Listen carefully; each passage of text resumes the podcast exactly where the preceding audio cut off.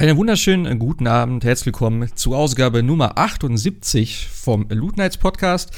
Mit dabei heute der Sebastian und als Special Guest haben wir den Philipp. Herzlich willkommen euch beide. Ja, moin moin. Moin. Der äh, Philipp ist bestimmt aus dem Forum bekannt, also aus dem Jugend Plus Forum als äh, Rolling Rolly heißt es, glaube ich, ne? Ja. Alles klar. Denn ich habe gedacht, ich habe mir ja äh, Gran Turismo 7 zugelegt, samt Lenkrad mittlerweile. Ähm, aber ich habe keine Ahnung von dem Spiel oder von äh, der Serie allgemein. Und äh, du hast ja sehr viel im Forum geschrieben dazu. Deswegen habe ich dich einfach mal angeschrieben. Ähm, das heißt, ein bisschen Expertise ist heute hier. Ähm, und, ich bisschen, so, ja. und ich kann so ein bisschen meine äh, Neueinsteiger-Ansicht äh, dazu geben. Denn ich habe äh, eigentlich nie vorgehabt, mir Gran Turismo zu holen, weil mir das ein bisschen zu simulationsklassig war. Aber ja, sprechen wir gleich ein bisschen drüber. Ansonsten, Elden Ring habe ich nicht, äh, habe ich noch ein bisschen weiter gespielt, aber nicht mehr so viel, glaube ich. Ich weiß nicht mehr genau, was ich letztes Mal erzählt habe und wie weit ich da war. Ich habe es noch so halbwegs im Kopf, glaube ich. Aber ja. Und ansonsten äh, die Demo von Stranger of Paradise hat Sebastian noch sehr ausführlich gespielt. Ich glaube fast so viel wie ein, äh, wie ein kurzes Spiel, oder? Was hast du gesagt? Acht Stunden? Ja, acht bis neun Stunden insgesamt. Also ich habe erst auf der PS5 angefangen, dann irgendwie so vier, fünf Stunden reingebuttert dann gelöscht, Geil. dann auf der Xbox nochmal runtergeladen, dann nochmal. Ich dachte doch nochmal ganz kurz ein, zwei Runden. Dann war ich wieder bei vier Stunden. Dann habe ich gesagt, komm, reicht, du hast es vorbestellt, warte auf den Freitag, dann kannst du richtig loslegen. Aber da musste ich mich tatsächlich ein bisschen zügeln. Krass. Und das war bei einer Demo? Ja, das ist tatsächlich äh, eine etwas extended Demo. Da hast du die ersten vier Missionen und kannst die tatsächlich auch zumindest teilweise ins Hauptspiel dann übertragen. Ah, das wäre jetzt eh meine Frage ah, so, so, ein bisschen so wie damals, als Tokiden 2 rauskam vor, ich glaube, drei, vier Jahren. Da war sowas auch ähnliches gewesen mit so einer, ich sag mal, fast eher so Early Preview-Version und wo man auch dann das Safe Game übernehmen konnte. Ja, dann ist es natürlich klar, dass man da ein bisschen mehr Zeit rein investieren kann. Ja, aber fand ich noch sehr, sehr fair und äh, ja, eine gute Lösung eigentlich. Und es hat was gebracht. Ich hatte das Spiel vorher nicht auf dem Schirm und habe es mir dann nach der, nach der Demo vor, vorbestellt. Ja, komm, starten wir auch jetzt damit gerade. Jetzt bin ich nämlich neugierig. Also, wie, wie, wie lang ist denn die Demo? Also, äh, ich sag mal so rein, ja, Spielzeittechnisch. Du hast ja wahrscheinlich dann irgendwie noch mehr gemacht, schätze ich mal. Du hast ja jetzt nicht jeweils vier Stunden Demo gespielt, oder? Also, oder gibt die so viel her, die Demo? Die gibt so viel her. Okay. Also, du hast, wie gesagt, ähm, das Tutorial und dabei habe ich sogar die Cutscenes alle übersprungen. Wenn du die auch noch alle angesehen hättest, wäre es wahrscheinlich noch sehr viel mehr gewesen. Aber du hast, wie gesagt, die ersten fünf Level, hm. Hauptmission inklusive, äh, inklusive Nebenmission. Und ähm, das alleine kommt dann schon so etwa hin mit knapp fünf Stunden. Okay. Ja, ich mich, also die Demo. ich war auch ist, überrascht, dass das Ding ist ja auch fast 40 Gigabyte genau, groß. Genau, das ne? wollte ich gerade sagen. Ich glaube, 35 Gigabyte habe ich runtergeladen. Das, oh, das war aber auch ordentlich. Ja. Aber ich habe natürlich auch gedacht, so, ja, Final Fantasy ist jetzt auch gerade Teil 15 recht bekannt für seine umfangreiche Größe, sage ich jetzt mal. Deswegen habe ich gedacht, naja, gut, mal gucken. Ähm, aber krass. Und ich, ich, ich finde es ja richtig geil. Also der Trend, ich glaube, das hat ja damals auch angefangen. Ich glaube, das erste Spiel, was ich so mitgekriegt habe, war tatsächlich äh, Dragon Quest 11 mit seiner 10-Stunden-Demo. Wo ich mir dachte, what the fuck, wie 10 Stunden Demo. Und du konntest einfach mal das Rollenspiel, und ich meine, Rollenspiele brauchen ja auch so ein bisschen. Du kannst ja jetzt nicht eine halbe Stunde Demo machen. Ähm, du musst ja erstmal irgendwo am besten direkt am Anfang anfangen. Dann musst du das ganze Spiel erstmal aufbauen. Je nachdem gibt es viele Mechaniken und so. Und einfach mal eine 10 Stunden Demo rauszuhauen, ist ja auch einfach mal so ein Statement. Das heißt, ja, mach mal 10 Stunden, die restlichen 120 kannst du dann später machen, sozusagen. Aber das ist ja, halt ein klar. geiler Einblick. Und wenn du natürlich dann den Spielstand übertragen kannst, weil alles andere wäre natürlich schwachsinnig, ähm, ja, das ist geil. Und ich meine, äh, Octopath Traveler hatte das ja, glaube ich, äh, Project Tri, nee, heißt ja nicht mehr. Triangle Strategy heißt es ja jetzt nur noch, mhm. ne? Ich glaube, das hat das auch, dass du die Daten übertragen kannst. Also es sind mehrere Spiele mittlerweile. Und das ist schon echt eine geile Entwicklung. Ja, macht aber auch auf jeden Fall Sinn bei so ja. elendig langen Spielen, die 80, 90, 100 Stunden lang sein können. Gut, so lang wird jetzt äh, Strangers of Paradise nicht sein, das muss man auch dazu sagen. Ähm, aber gerade bei Rollenspielen, die entfalten sich ja teilweise wirklich ja. erst nach mehreren Stunden.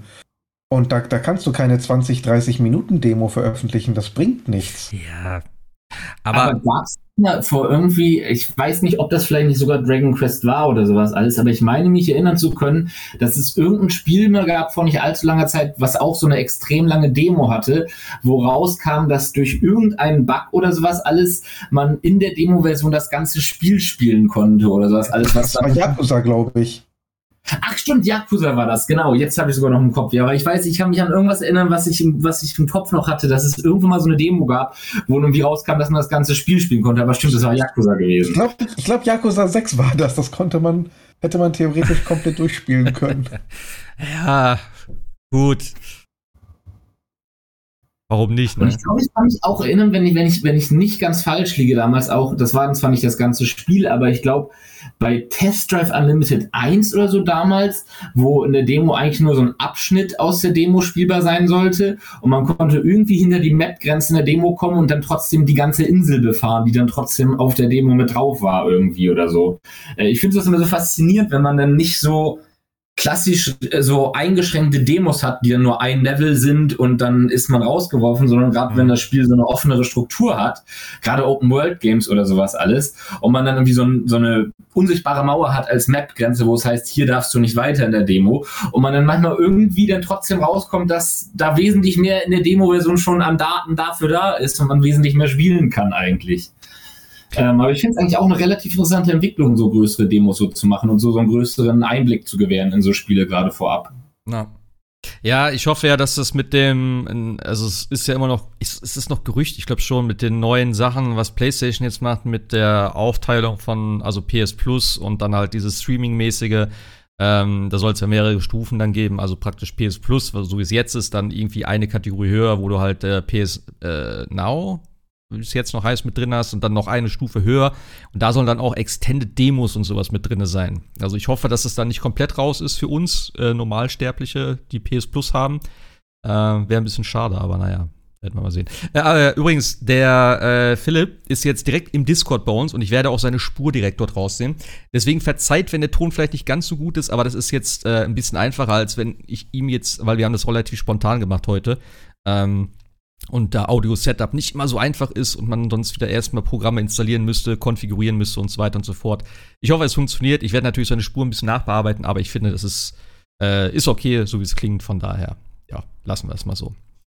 Ähm, ja, Stranger of Paradise. Was ist das eigentlich? Also, es ist ja so ein bisschen, kann man sagen, Devil May Cry mäßig? Oder was kann ich mir äh, darunter nee, vor? Nee, nee, okay, cool. nee, tatsächlich nicht. Okay. Ähm, also das Genre nennt sich, also sie selber sagen Hard Action RPG. Hard Im Grunde Action genommen, RPG, geil. Ja, ja. Das ist wie so ein Strand-Game also, ja, okay, verstehe. Also im, ja, im Grunde genommen eher so in die Richtung Dark Souls, aber nicht ganz. Eher hm. äh, Nio. Ich glaube, es ist tatsächlich sogar vom gleichen Entwickler und äh, ähm, es hat auch relativ viel Ähnlichkeit her vom Gefühl, von den Gegnern, von der äh, von der Darstellung der Weltkarte, von der Art und Weise, wie man im Menü die ähm, verschiedenen Level und die Optionen auswählt. Ähm, und auch vom, vom Gameplay her. Also es gibt, also erstmal so, du spielst halt eben einen Hauptcharakter und hast immer so zwei Kumpane dabei. Und äh, die Aufgabe ist halt, Chaos zu vernichten. ähm, Chaos. Mehr, mehr ist es. Wir erinnern Chaos. uns an den, an den guten Trailer. Genau. Ah. My mission is to kill Chaos. Oh Mann, Wie gesagt, ich habe die Cutscenes erstmal alle noch übersprungen. Ähm, wie die Story sich dann entwickelt, werden wir dann sehen im, äh, im eigentlichen Spiel. Aber auf jeden Fall läufst du erstmal halt durch die Level, äh, klopfst alles Mögliche an klassischen Final Fantasy Gegnern platt und äh, hast dann am Ende immer einen heftigen Boss, den du dann legen kannst. Das Spiel ist äh, vom Aufbau her so ziemlich das Anti-Elden Ring muss ich sagen. Also es gibt, ich habe selten oder lange nicht mehr, sagen wir so, ein derartig lineares Spiel gesehen. Keine Ahnung, ob sich das noch ändert, aber das sind wirklich Schlauchlevel. Es geht drängen geradeaus und teilweise kannst du nicht mal einen Meter nach links oder rechts, so eng sind die Level. Okay. Ähm, Finde ich jetzt ehrlich gesagt nach äh, 60, 70 Stunden in Dying Light 2 und über 100 Stunden in Horizon gar nicht mal so schlecht muss ich ganz ehrlich sagen. Es gibt nicht mal eine Karte, weder Minimap noch eine größere Karte. Äh, brauchst du einfach nicht. Geh einfach dahin, wo du noch nicht warst und das ist dann der richtige Weg. Okay. Ähm, Also vom Gameplay her, du hast halt eben deine, deinen ganz normalen Angriff, ja, mit verschiedenen Moves, je nachdem, welche Waffen du hast. Also du hast, kannst entweder Breitschwert nehmen, Katana, du kannst äh, eine Lanze nehmen, ähm, du kannst auch Magie wählen.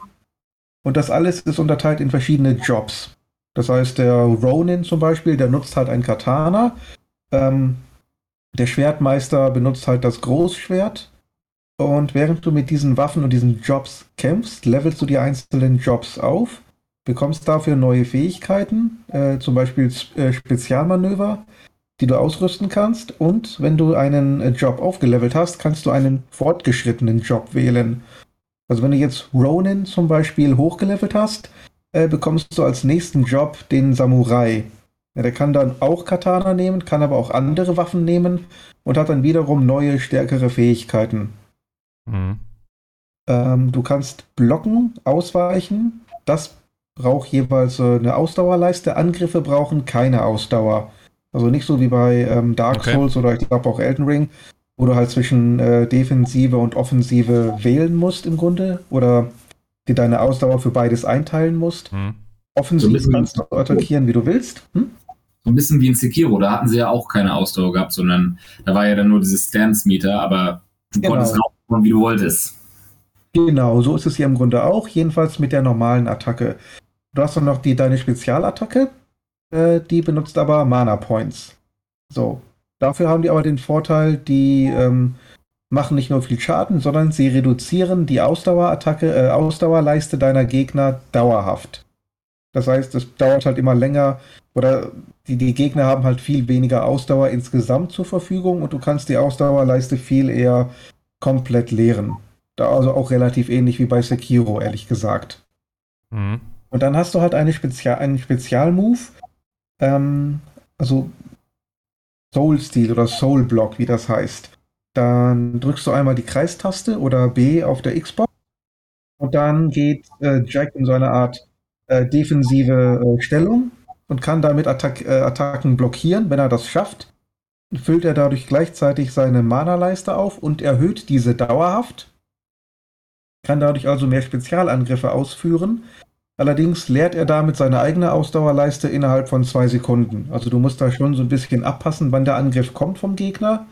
Was du auch machen kannst, ähm, äh, wenn Gegner zum Beispiel äh, ja, spezielle Moves haben, die markiert sind, kann er die stehlen. Das heißt, die kann er nicht nur blocken, sondern er kann die dann klauen quasi und dann zwei, dreimal selber anwenden.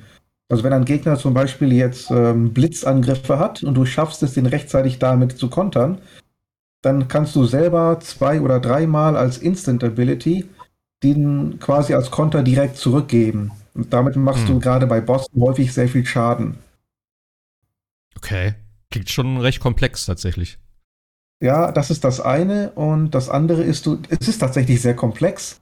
Ähm, wie gesagt, du kannst ja dann die, äh, deine verschiedenen Moves, die du hast, die musst du selber auf die Kombos legen. Das heißt, du hast halt immer, als normale Combo hast du zwei oder dreimal ähm, R1. Hm. Das sind deine normalen Angriffe.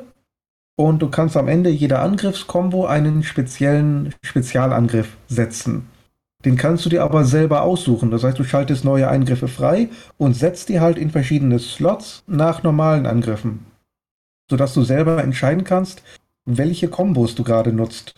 Klingt wie ein Muso, um ehrlich zu sein. Ich glaube, Pirate Warriors 4 hat so ein sehr ähnliches System gehabt äh, wo du selbst auch Fähigkeiten für jeden Charakter nach und nach freischaltest, also offensive, defensive Moves, sowas alles, und konntest dann selbst in Slots legen, die du dann wie in jedem Muso-Spiel halt abhängig davon, welcher normalen Attacke du bist, du dann einen anderen Spezialangriff ausführen kannst, die du dann selbst festlegen kannst, was wo ist.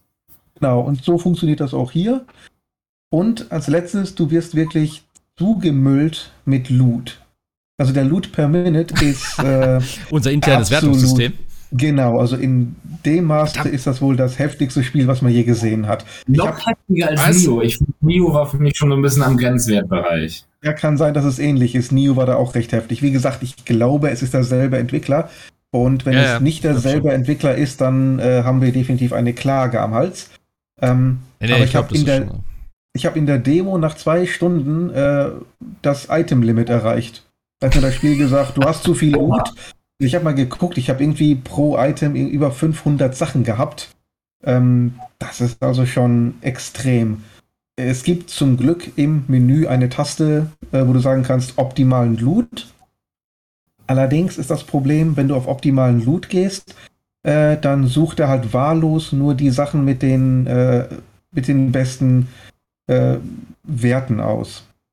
Es gibt aber spezielle Waffen oder Ausrüstungsgegenstände, die nochmal eine zusätzliche Verbindung zu deinem jeweiligen Job haben.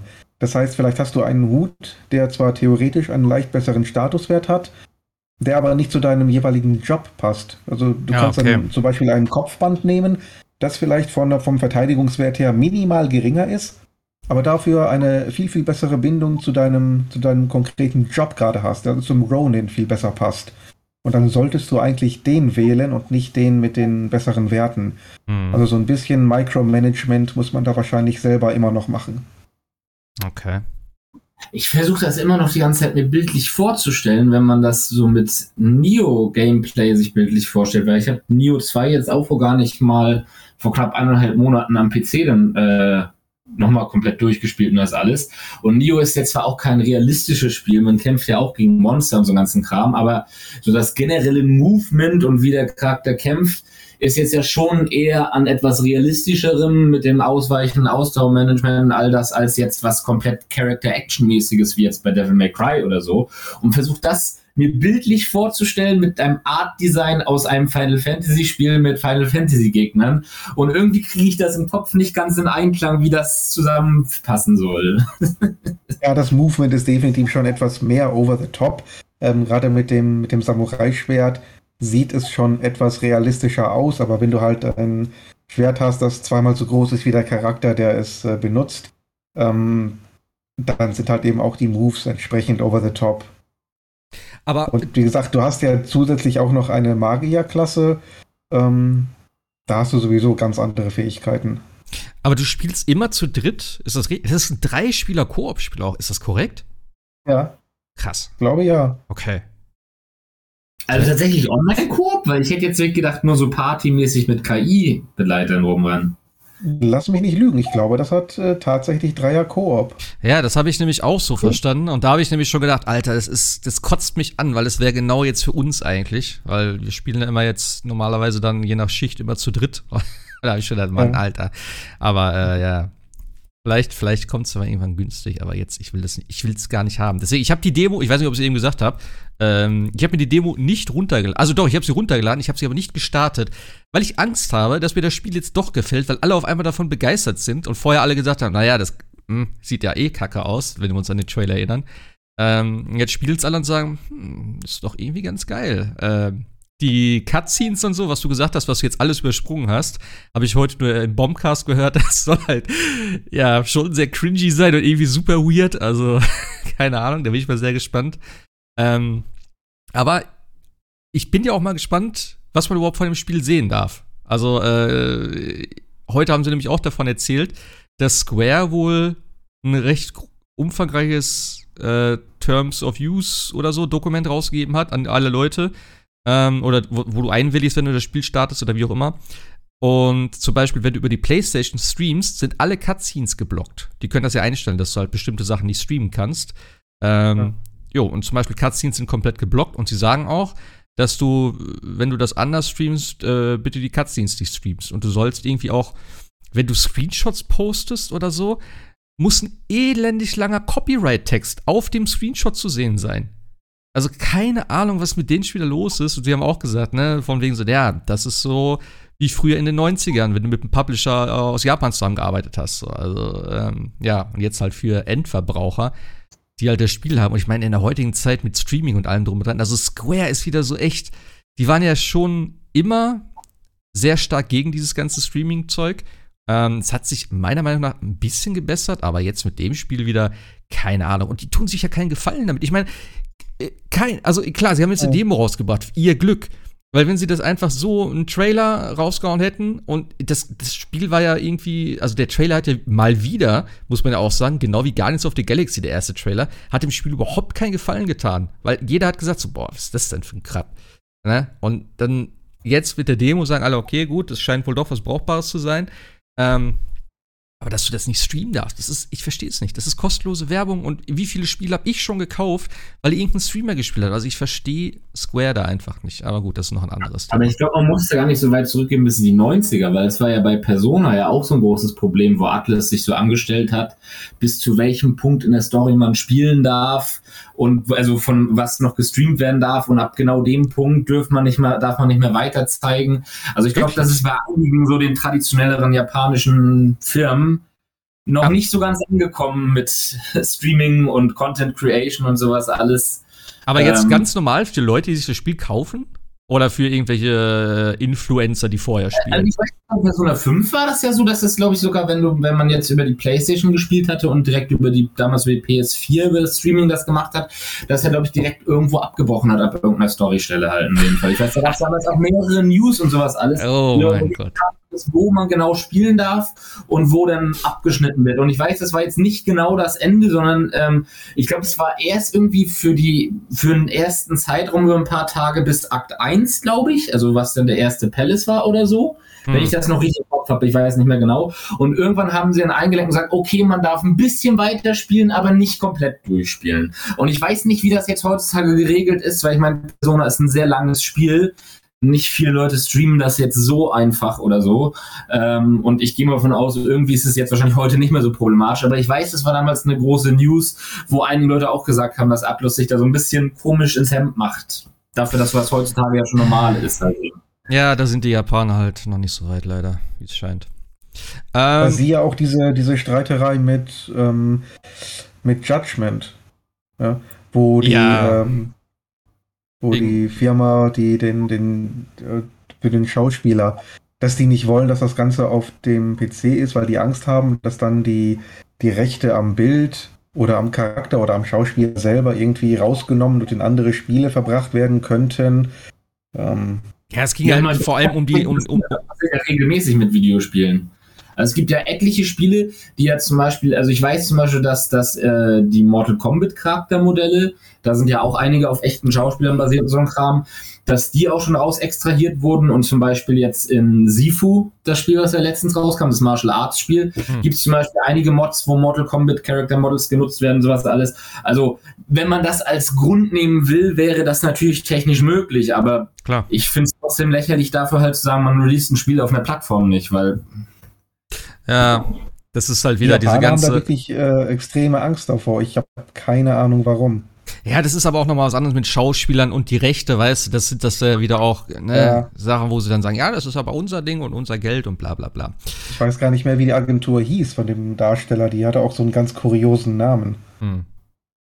Ähm, also Stranger of Paradise hat ähm, tatsächlich Online-Koop, kein Local-Koop aber online bis zu drei Spieler. Und hier steht, also ich bin gerade auf Co-Optimus und hier steht äh, Koop-Kampagne mit äh, Drop-in, Drop-out. Das heißt, du kannst wahrscheinlich dann einfach ganz normal spielen und wenn ein Kumpel online kommt, kannst du halt zu, zu zweit spielen. Also, aber spielt relativ man, easy. Wenn man jetzt das Spiel alleine spielt, spielt man denn nicht immer den äh, Chaos-Typen automatisch oder kann man denn wählen, welchen von den drei Charakteren man spielen will? Ich hab's tatsächlich noch nicht anders gesehen. Also ich habe bisher immer nur Jack gespielt. Ich habe da jetzt auch nicht mit rum experimentiert, um zu versuchen, einen der anderen zu spielen, weil ich Jack eigentlich ganz cool fand. Ähm, aber ich glaube, die anderen Charaktere, die sind auch, was die Jobs betrifft, wesentlich limitierter als Jack. Hm. Deswegen ja, weiß ich nicht, wie das funktioniert ich erinnere mich damals dran, als Halo 5 rauskam und das dann so krass beworben wurde, dass in Halo 5 in der Kampagne mein Squad mit, man seinen Squad mit sich hat und alle Charaktere so leicht andere Fähigkeiten haben und sowas alles und dachte, wie cool, dass man dann nicht unbedingt den Hauptcharakter spielen muss, sondern vielleicht Videospielwert hat, dass wenn man andere Charaktere hat, dann vielleicht ein bisschen was anderes machen kann.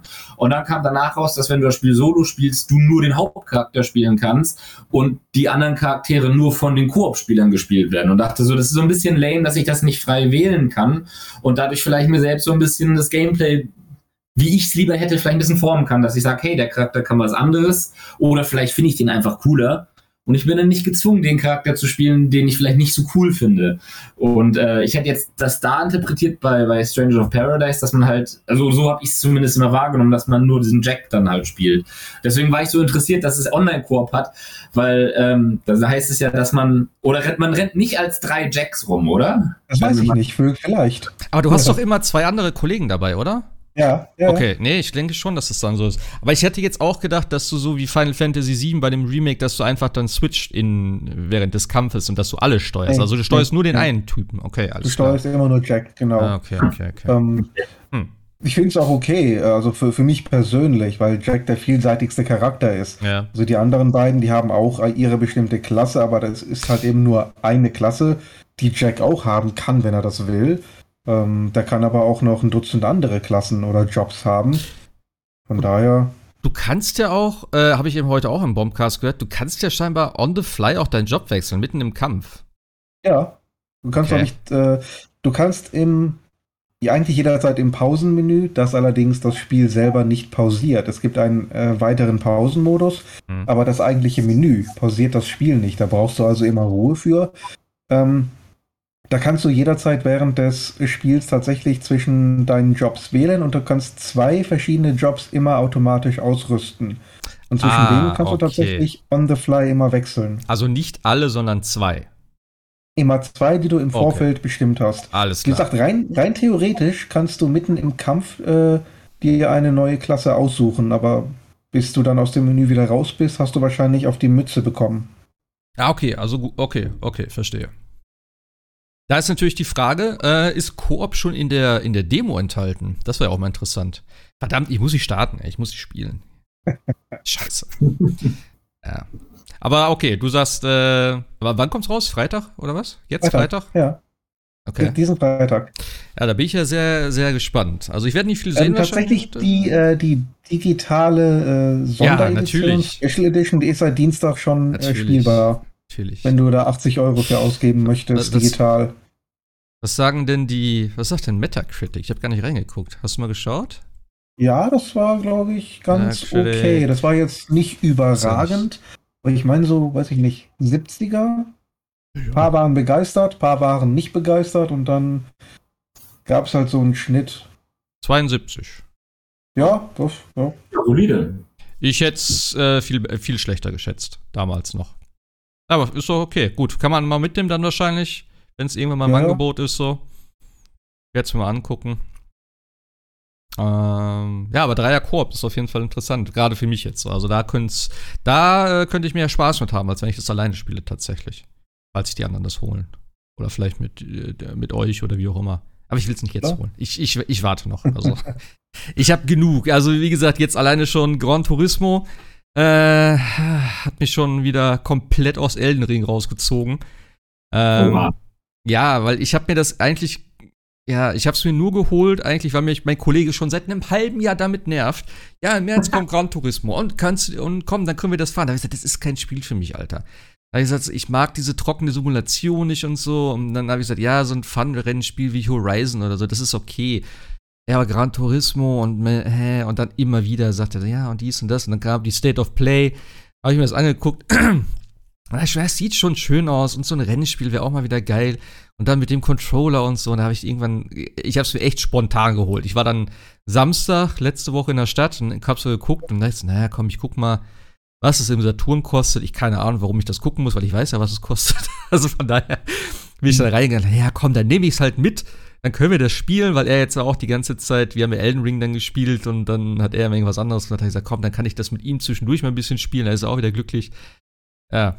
Er hatte das dann auch noch gar nicht eine halbe Woche lang. Also er hat sich das dann erst später geholt, wo ich auch dachte, ey, hallo, ein halbes Jahr erzählst du mir davon, jetzt sagst du. Weil er die ganze Zeit nicht so heiß macht auf ja. und dann selbst gar nicht hat dann. Ja, vor allem habe ich gedacht, warum holst du das denn nicht? Ja, zum Wochenende hin. Ich sage, du, Gott, ich bin, ich bin, also, was, hallo? Und dann habe ich gesagt, ja, okay, gut, dann am Wochenende. So, und dann äh, habe ich es immer ein bisschen gespielt, habe ein paar Sachen freigeschaltet und fand es irgendwie ganz cool. Also ich muss sagen, Controller-Support finde ich richtig gut. Also das, das haptische Feedback, wenn du durch Kurven fährst und so und wie der ganze Grip und so ist, du merkst schon sehr, sehr viel. Es ist schwer zu erklären, aber du hast so das Gefühl, äh, wenn die Karre so ausbricht, irgendwie du merkst es im Controller direkt. Und das ist irgendwie ganz cool. Also die Trigger sind nicht so krass unterstützt, würde ich mal behaupten. Da hätte ich mir vielleicht ein bisschen mehr erwartet. Aber ja. die Haptik sonst. Das hätte ich sonst auch gleich erwähnt. Also ich meine, ich gehe davon aus, dass du dann nicht so viele andere Rennspiele wahrscheinlich gespielt hast, wenn du sagst, dass dich das Genre nicht so interessiert. Ähm, nee, also ich sag mal so, also ich habe ähm, eigentlich meine Rennspielhistorie, ich habe irgendwann mal damals mit Forza angefangen auf der 360, ich weiß nicht, mit Teil 2 oder mit Teil 3, keine Ahnung, was da war. Ähm, Als Forza noch gut war, könnte man sagen. Keine Ahnung. Äh, keine Ahnung. Wie gesagt, ich habe von Rennspielen, also von so richtigen, in Anführungszeichen Rennspielen, keine Ahnung, ich habe halt immer so ein bisschen mal hier und da Need for Speed gespielt. Forza Horizon natürlich. Äh, Forza Motorsport habe ich ein bisschen gespielt. Was ich ein bisschen mehr gespielt habe, ist vielleicht tatsächlich sogar interessanterweise Project Cars, was ja wirklich so auf Simulation setzt, weil ich das einfach von der Technik her sehr geil fand und weil es auch VR-Unterstützung hatte. Deswegen habe ich das immer mit dem Headset gespielt, aber auch nicht wirklich so. Ich habe das immer wieder angeworfen, weil es einfach geil war. Und in VR ist es halt ein ganz anderes Feeling, wenn du da über die Strecke fährst mit dem Formel 1-Wagen und so. Das ist halt mega.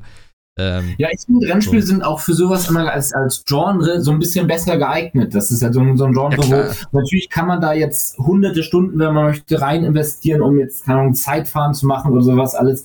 Aber ich finde, es ist eines der Genre, die sich besser dafür eignen, dass wenn man sagt, hey, ich bin vielleicht nicht super stark investiert, aber mal so, keine Ahnung, am Wochenende eine Stunde irgendwie so ein paar Runden drehen und das macht auch Spaß, auch wenn man vielleicht nicht so, so tief drin ist.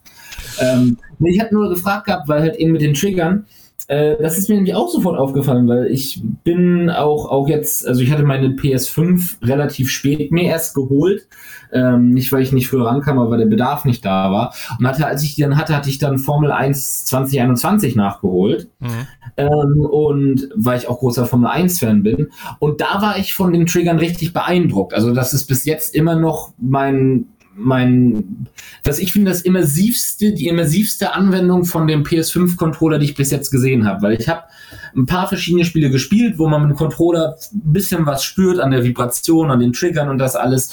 Und ich fand das bis jetzt überall, wo ich das denn so gemerkt habe, auch bei Spielen außerhalb von Rennspielen, wo ich dachte so, ja, das ist ganz witzig, aber es ist jetzt nicht so game-changing. Mhm. Und in Formel 1 2021 in der PS5-Version, da fand ich halt spezifisch die Trigger von den Druckpunkten und wie wie organisch sich das in das Spielgeschehen einarbeitet dann automatisch, dass wenn man wirklich ohne die Fahrhilfen fährt, was sich in den meisten Fällen macht bei, bei Rennspielen, äh, wie gut sich das alles einarbeitet, wie, wie die, die, die Resistenz auf der Bremse ist, auf dem Trigger und das alles. Und wenn man aufs Gas tritt und der, die Räder anfangen halt eben, den, dass, dass ähm, der Grip verloren geht, dass man das direkt an den Trigger fühlt.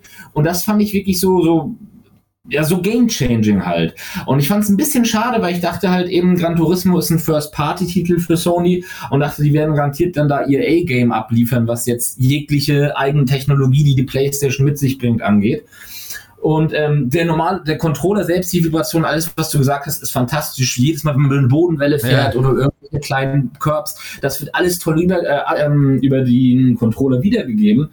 Aber die Trigger sind so, ja, man merkt, dass da was ist, so ein bisschen, aber das ist alles so ein bisschen schwammig und das ist auch nicht so intensiv, wie ich es mir wünschen würde. Man kann zwar in den Optionen die, Brenn die Vibrationsintensität auch sogar erhöhen über Hab, den Default. Habe ich auch volle, volle Pulle gestellt direkt dann. Ich, ich wollte gerade fragen, weil das ist, ich habe das so oft gehabt bei Spielen, dass die Trigger einfach mal ausgeschaltet waren. Ich war dann völlig schockiert, habe gesagt, wer stellt die denn per Default aus? Sofort einstellen und auf Maximum. Okay. Ähm, ja, zum Beispiel Strangers of Paradise hat die ausgestellt per Default. What? Die musste ich erstmal einstellen, ja. Ähm, und ja, bei Formel 1 habe ich das auch gemerkt, gerade beim Bremsen. Also das äh, Trailbraking funktioniert wesentlich besser, äh, allein aufgrund der Tatsache, dass du diesen natürlichen Widerstand äh, im, im, linken Trigger hast. Ja. Dass du viel besser die Bremse äh, kontrollieren kannst. Und ähm, dann, dann wundert mich, oder ich, ich hätte jetzt tatsächlich gefragt, habt ihr vielleicht mal ins Menü geguckt, ob äh, das vielleicht auf Minimum gestellt ist, aber anscheinend ja. habt ihr das ja. Und wenn das nee, dann. Regelmäßig ist es, glaube ich, auf 100 und man kann es dann auf 150 Prozent äh, hochstellen. Und okay. ja, man merkt, also wie gesagt, man merkt schon was, aber es ist, finde ich, nicht so präzise und so gut umgesetzt wie in, in, in Formel 1. Ähm, und ja, es ist, finde ich, immer noch nicht intensiv genug. Und das Problem ist, mhm. dass ähm, bei Formel 1 hat man das Gefühl, dass der, der Widerstand beim Bremsen kommt, bevor die Räder am dabei sind zu blockieren, wenn man ohne ABS fährt. Und bei Gran Turismo merkt man den Widerstand, wenn die Räder am Blockieren sind. Also bei Formel 1 geht, drückt man den Trigger so weit durch, bis man halt merkt, okay, ich merke den Widerstand. Wenn ich jetzt weiter drauf drücke, dann rutsche ich geradeaus und kann die Kurve nicht nehmen. Und bei Gran Turismo drückt man immer weiter und weiter durch und dann blockieren die Räder und du kannst nicht mehr lenken und dann merkst du aber auch erst den Widerstand im Trigger, also wo es dann eigentlich schon zu spät ist. Du willst ja eigentlich den du willst ja eigentlich den Widerstand spüren, damit du halt nicht zu hart bremst. Und das Problem ist, dass dieser Widerstand bei jedem Auto unterschiedlich ist. Ähm, Gerade wenn man das Spiel anfängt, hat man natürlich, dann fährt man sehr viel in Kleinwagen, die jetzt nicht viel Power haben und all das. Und da hast du es sehr, ich sag mal, sehr einsteigerfreundlich halt in dem Fall. Und wenn man dann einige von diesen äh, Streckentests macht, die es auch schon Gran Turismo Sport gab, die, äh, die so ein bisschen dazu dienen sollen, einem die Rennstrecken näher zu bringen, fährt man dort meistens irgendwelche GT3-Rennwagen oder so. Und die haben alle diesen Bremspunkt irgendwo anders. Und das fühlt sich extrem schwammig an, weil man dann erstmal so guckt, okay, wie weit kann ich den Trigger überhaupt durchdrücken, bevor die Räder blockieren? Und man kriegt kein richtiges Gefühl dafür. Nicht, nicht in dem Art, nicht in der Art und Weise, wie bei Formel 1 das ist. Ich habe sogar einen Kumpel, der, der äh, bei mir zu Hause vorbeikam, der nichts mit Rennspielen zu tun hat, habe ich Formel 1 mal gegeben und gesagt, ey, spiel das mal mit den Triggern. Das ist wirklich game changing. Und der kam, obwohl er keine Ahnung von Rennspielen hat, kam ohne Fahrhilfen ziemlich schnell damit klar, einigermaßen solide im Formel 1 Wagen über die Strecke zu fahren halt. Und bei GT7 ist das halt, ja, es ist halt da als Feedback, aber ich finde, es ist halt nicht so großartig wie bei Formel 1, was halt schade ist für einen First-Party-Titel, finde ich. Ja, definitiv. Aber äh, spielst du generell mit Controller oder fährst du denn mit Lenkrad dann? Ich spiele immer mit Controller, weil ich ah, okay. ich habe weder das Geld noch den Platz in meinem Zimmer für ein Lenkrad. Sonst ja. würde ich mir vielleicht ein Lenkrad holen, aber ähm, okay. Ich ja. habe mich mein Leben mit dem Controller gewöhnt. Also selbst, selbst, ich sag mal, härtere Simulationen wie jetzt ein Project Cars, obwohl Project Cars jetzt auch noch nicht ganz auf dem Level ist wie jetzt einige PC-Sims, aber selbst sowas spiele ich mit Controller, weil hm keine andere Möglichkeit. Ah, okay. Ja, ich habe damals irgendwie mal dieses Drive Force oder so von, von Logitech, war das, glaube ich, habe ich mir geholt. Ähm, und ich wollte das anschließen an meine Playstation, mal gucken, ob das überhaupt funktioniert an der PS5, weil das ist ja eigentlich ein PS3-Lenkrad, wenn ich richtig, äh, ja doch, ich glaube PS3. Und ich habe mir das für einen PC geholt eigentlich. Ähm, und ja, ich habe es angeschlossen, hat auch dann gedreht, also ne, einmal so kalibriert kurz. Da dachte ich, okay, cool, scheint ja zu funktionieren. Ähm, und da wollte ich irgendwie ins Menü gehen.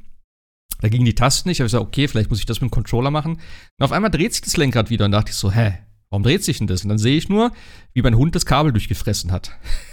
und da dachte ich so, geil. Zwei Minuten lang angeschlossen, Kabel durch. Da habe ich gesagt, schön, das ist auch ein Kabel, was fest verbaut ist. Klar, ich könnte das flicken. Da habe ich gesagt, weißt du was, komm packe ich es direkt erstmal wieder weg, habe ich mich wieder aufgeregt so und dann habe ich aber auch gesehen, dass das scheinbar gar nicht, also mit äh, Gran Turismo 7 funktioniert. Und ich habe auch gesagt, komm, ist egal, spiele ich mit Controller, ist auch ganz geil. Aber ey, ich habe dann immer mehr gespielt und dann abends auch immer mit Kumpels und die haben beide ein Lenkrad und so. Und dann habe ich auch gedacht, Alter, ich hätte schon Bock drauf, weil gerade auch so, ich weiß auch nicht. Ich finde, mit Lenkrad ist es halt auch teils schwieriger, zumindest erstmal so am Anfang, um da, um da reinzukommen. Aber jetzt, ich habe mir halt eben das äh, Trustmaster 300 GT irgendwas geholt. Ähm, und das ist schon ganz geil. Also es ist wirklich auch der Widerstand und so, das ist alles. Also ich habe mir das andere Lenkrad damals, wie gesagt, für, für äh, Project Cars geholt und da musste ich immer elendig viel einstellen. Irgendwie hat das immer nicht so richtig gepasst und dann so richtig PC-typisch, da musste ich erstmal wieder alles Mögliche konfigurieren und irgendwelche Videos angucken und so. Das hat mich immer ange angekotzt so. Und da habe ich schon gedacht, okay, mal gucken, wie es jetzt auf der Plays ist und das ist einfach geil. Ich habe es angeschlossen, funktioniert, alles 1A, äh, Widerstand ist gut, es sind die 1, also wirklich äh, 1 zu 1 die Lenkbewegung, die ich mache. Und äh, das habe ich gestern halt gekriegt und habe eigentlich den ganzen Abend damit verbracht, ja, äh, bisschen Lenkrad fahren zu lernen. Ähm, und am Ende hat es ganz gut geklappt. Also es macht eine Menge Spaß, weil das auch wirklich das Spiel ja ganz anders wiedergibt. Und ich habe mir das im Grunde auch nur geholt, weil ich ja hoffe, dass Gran Turismo dann äh, irgendwann, wenn die neue PSVR 2 kommt, auch ein äh, VR-Update bekommt. Ich glaube, das letzte hatte auch einen VR-Modus. Ist das richtig? Ja, es gab, äh, bei GT Sport gab es so einen VR-Modus, aber ich glaube, da konnte man nur mit äh, zwei oder drei äh, Fahr äh, Fahrzeugen auf der Strecke fahren. Also ich weiß, es gab einiges an, an, an Limitierung, aber irgendwas ja. gab es da mit VR auf jeden Fall. Okay. Ähm, also ich kann mir gut vorstellen, dass, dass äh, da auf jeden Fall irgendwas noch kommen wird. Aber wie, wie, du hast ja gesagt, du hast ja sonst nicht so großartig Kontakt mit der Serie so gehabt. Nee. Äh, wie fandest du denn für dich so den, den Einstieg oder äh, das, generell das Fahrverhalten und auch generell die Struktur vom Spiel? Kommst du so einigermaßen zurecht oder? Also ich sag mal so, ich habe Gran Turismo damals auf der PlayStation 1 gespielt, äh, irgendwann mal beim Kumpel. Das, das war ganz okay. Da war, klein, da war ich so drei, vier Jahre alt. ja, okay, da war ich schon ein bisschen, äh, bisschen älter, aber ich kann mich auch kaum dran erinnern. Wir sind ein paar Runden gefahren, er meinte, ey, das ist richtig krass, wenn du das fahren kannst, dann kannst du alle Rennspiele spielen und so. Aber ähm, ja, so krass nur nicht, aber. Das, das, das war halt okay, so weißt du, aber das war jetzt nichts, was mich so geflasht hat, irgendwie. Keine Ahnung. Und ich habe das immer wieder verfolgt und ich weiß, dass es dann immer ewig gedauert hat, bis das Spiel rausgekommen ist. Ähm, weil es auch immer so kleinteilig war und dann, ja, hier müssen wir noch was machen und die Motoren Sound müssen so richtig aufgenommen werden und so.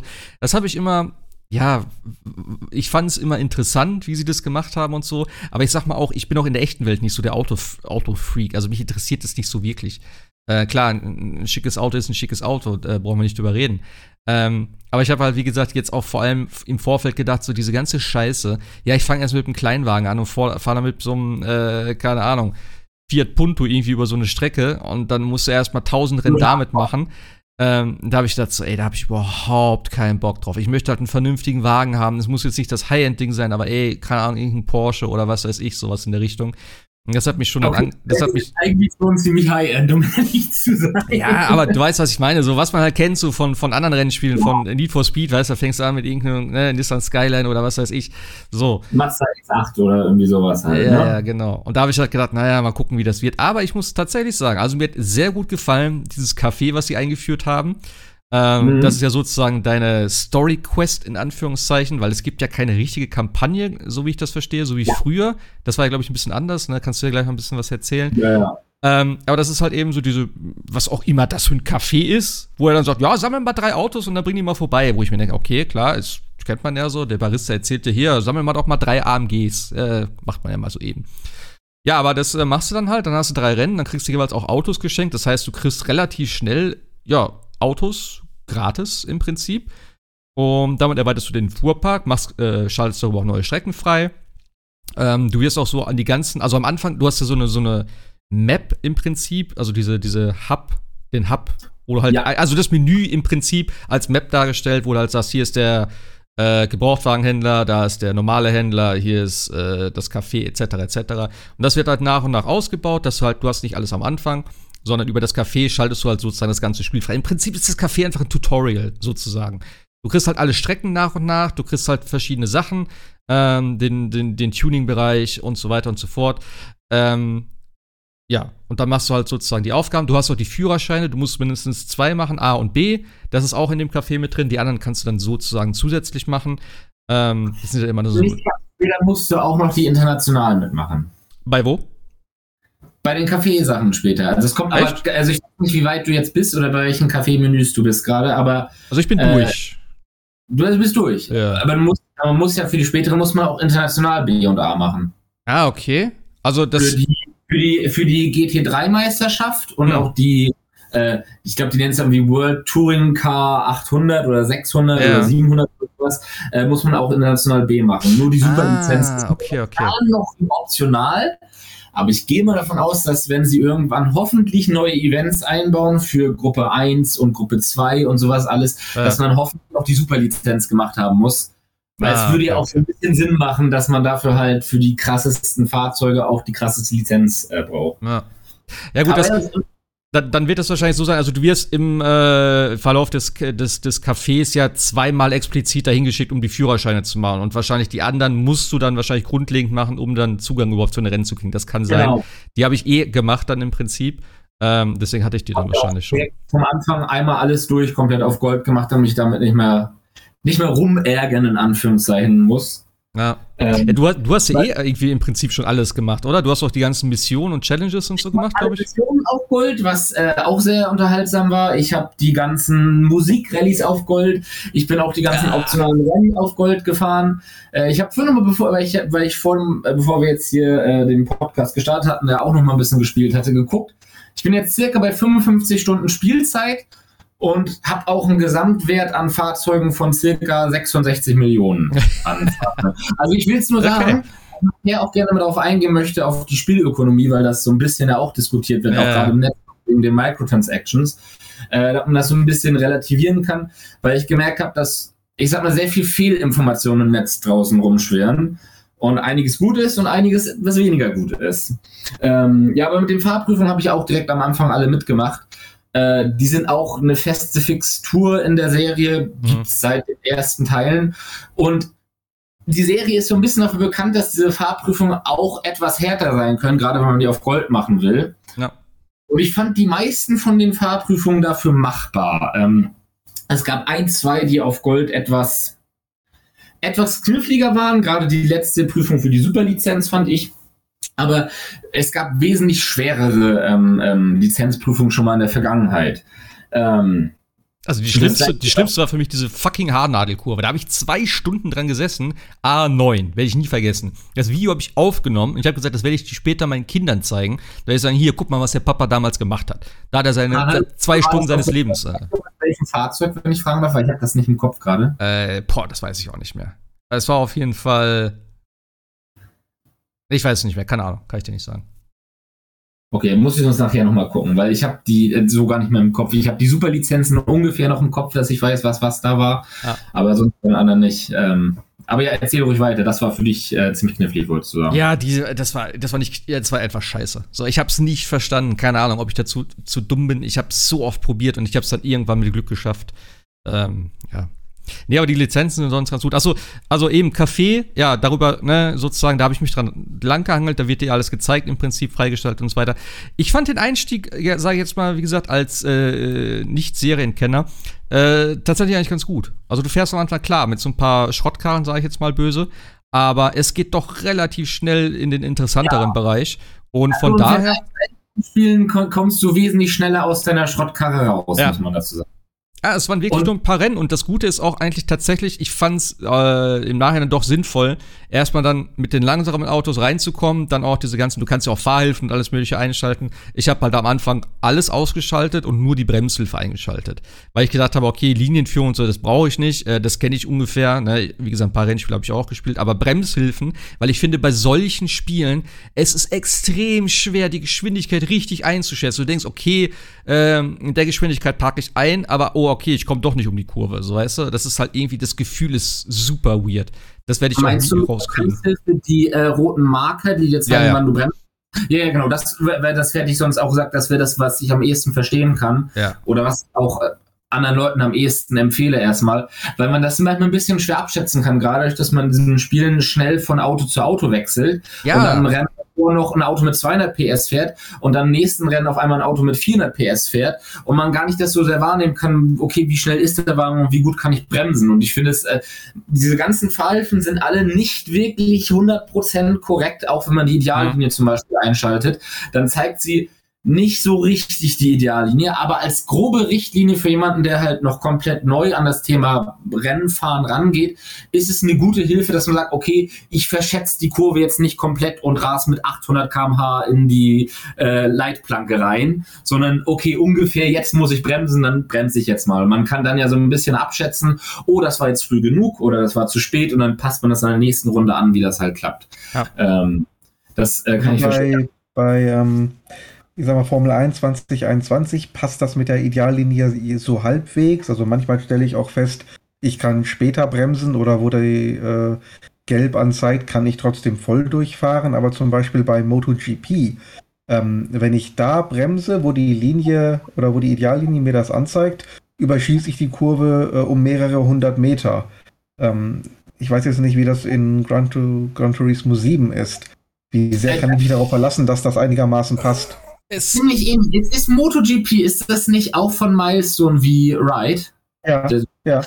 Weil ich gemerkt habe, nämlich im letzten Ride-Teil genau das gleiche Problem ist, dass die Ideallinie komplett falsch die Bremspunkte anzeigt und wenn du nach der gehen würdest, du nahezu jede Kurve komplett verpasst. Aber komplett.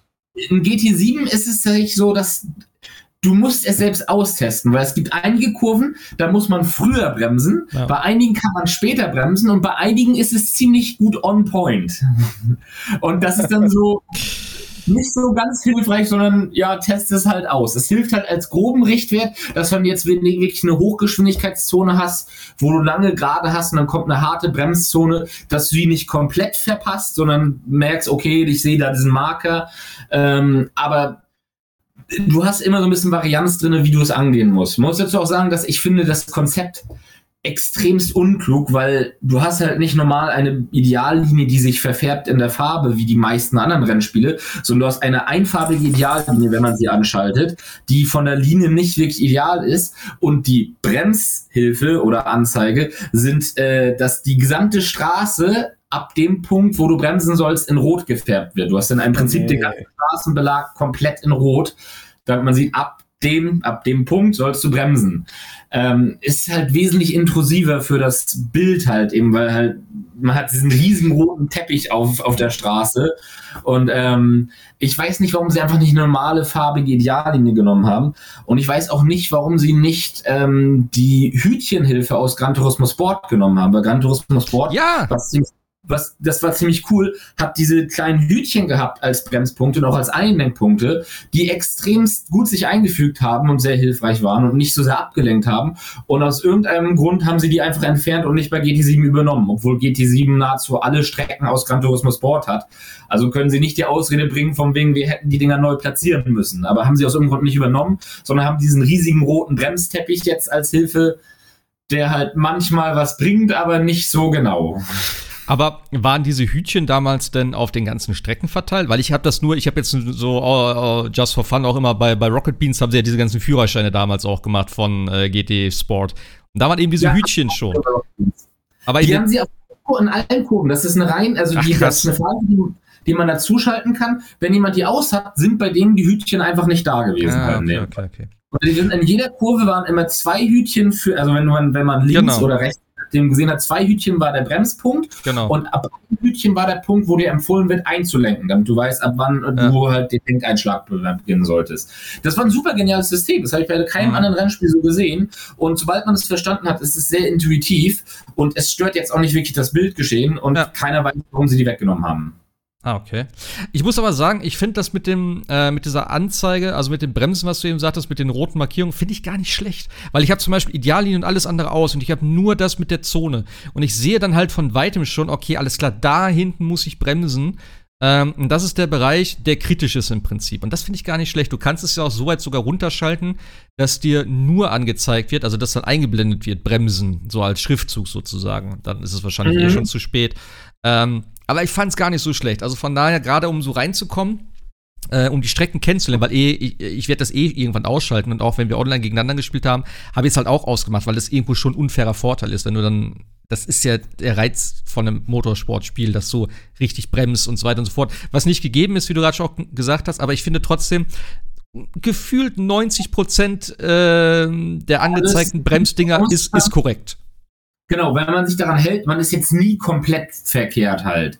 Nur man merkt halt so, also das ist das, was mich zum Beispiel auch ein bisschen ärgert, dass diese, zum Beispiel diese Streckenübungen ähm, oder ich habe das vergessen, wie heißen, aber diese Streckentests, die man machen kann, wo man dann auf Zeit gewisse Sektoren fahren soll ja, von Strecken. Ja wo die Idee ist, dass jetzt Spielern, die jetzt vielleicht noch nicht die Rennstrecken kennen, vertraut gemacht wird, wie man gewisse Kurven fahren soll. Mhm. Und man kann ja auch dann so coole Demonstrationsvideos sich anzeigen, um damit man dann mal sieht, wie wird, wird die Ideallinie dort genommen, das alles.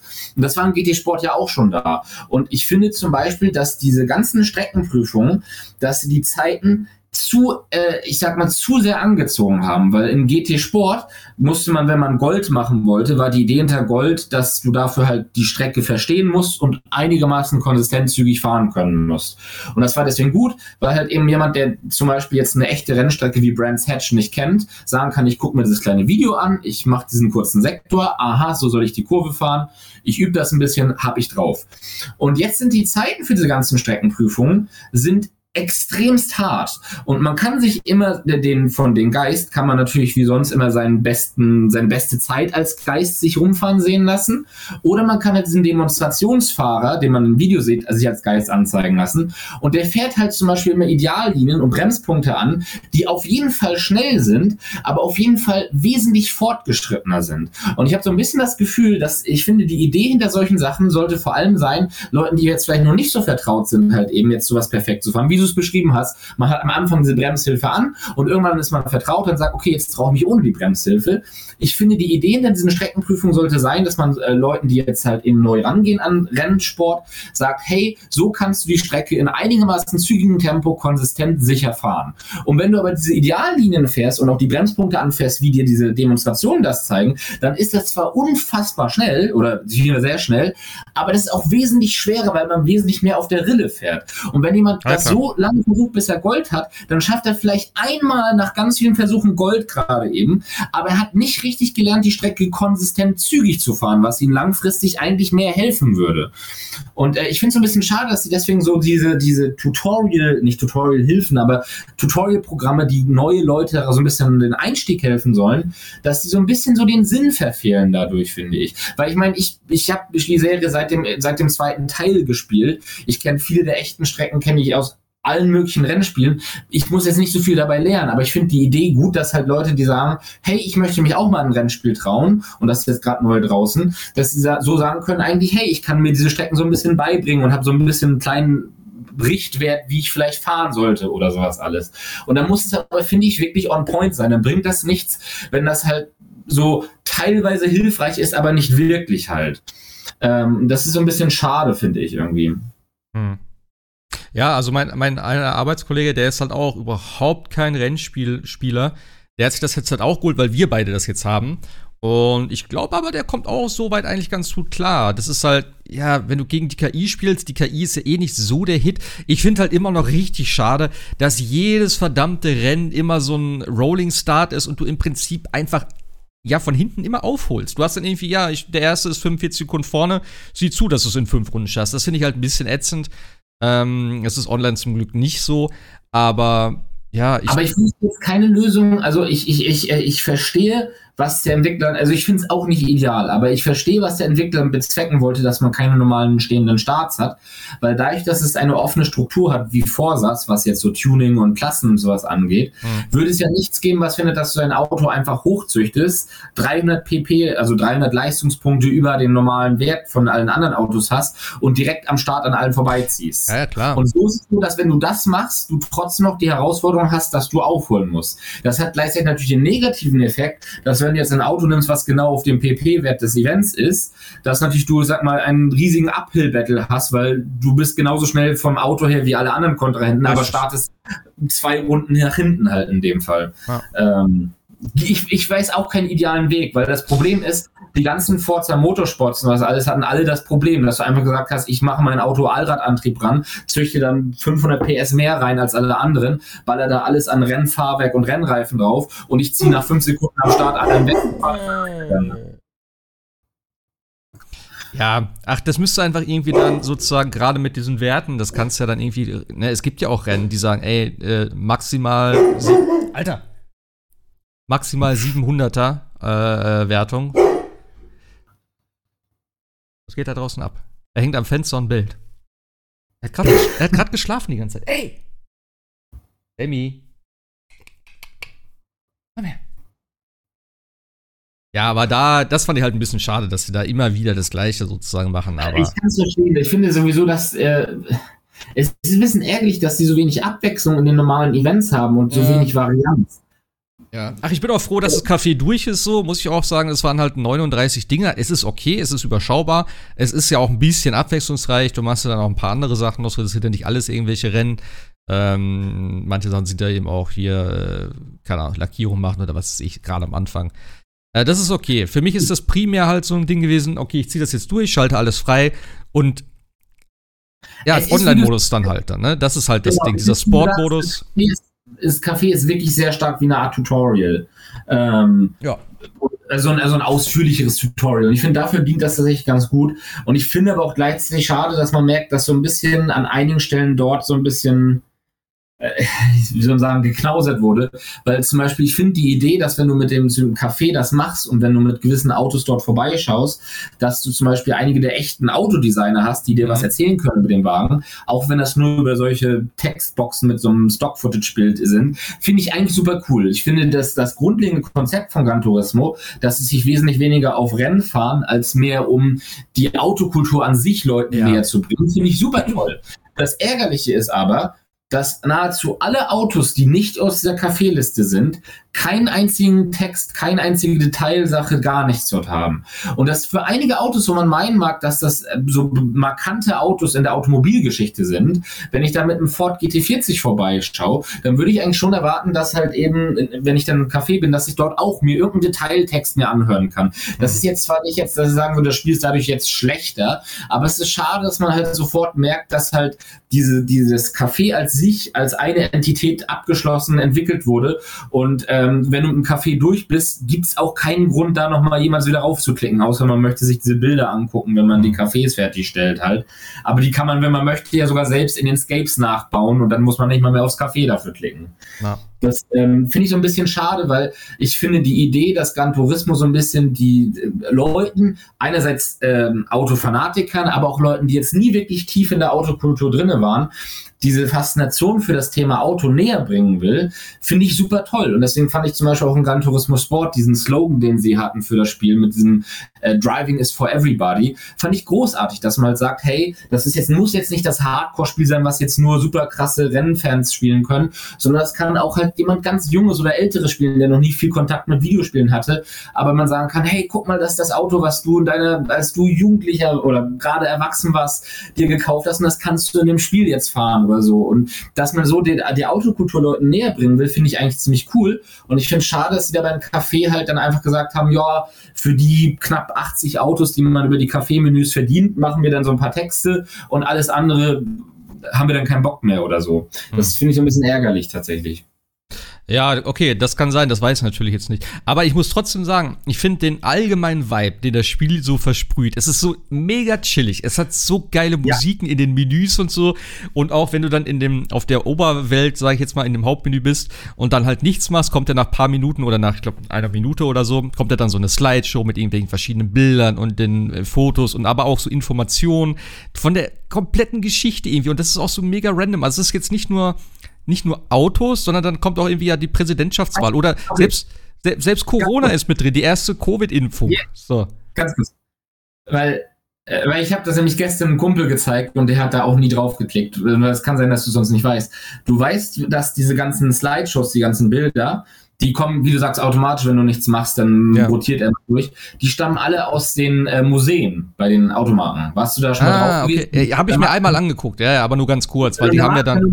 Markenzentrale, das hatten sie in GT Sport schon gehabt, das haben sie jetzt noch weiter expandiert. Wenn du in der Markenzentrale auf eine Automarke raufgehst, sofern das jetzt eine nennenswerte Marke ist, die jetzt mhm. eine History hat, und sagen wir mal, du gehst so auf Mercedes drauf oder Volkswagen, hast du einen Museumsbutton neben dem Showroom und da hast du komplett mit Belegen, Bildern, Dokumenten die gesamte Geschichte der Automarke chronologisch aufgelistet und du hast gleichzeitig in der unteren Zeitachse, aus der Zeitachse darunter nochmal, wo alle möglichen nennenswerten Geschehnisse, die die außerhalb von Autos passiert sind. Wie du sagst, halt Corona ist mit drin, Präsidentschaftswahlen, ähm, alles mögliche, was passiert ist, dass man gleichzeitig den Vergleich hat, dass man sagen kann, hey, als der Wagen rauskam, war gleichzeitig, keine Ahnung, der Mauerfall oder so. Ja. Ähm, und das fand ich zum Beispiel auch, also genau wie du sagst, das fand ich auch bei Gran Turismo Sport schon cool. Und ich finde das cool, dass Leute, die sagen, hey, ich bin jetzt nicht mega krass in Autos drinne, in dem Thema, ähm, aber ich kenne als Namen, keine Ahnung, Audi,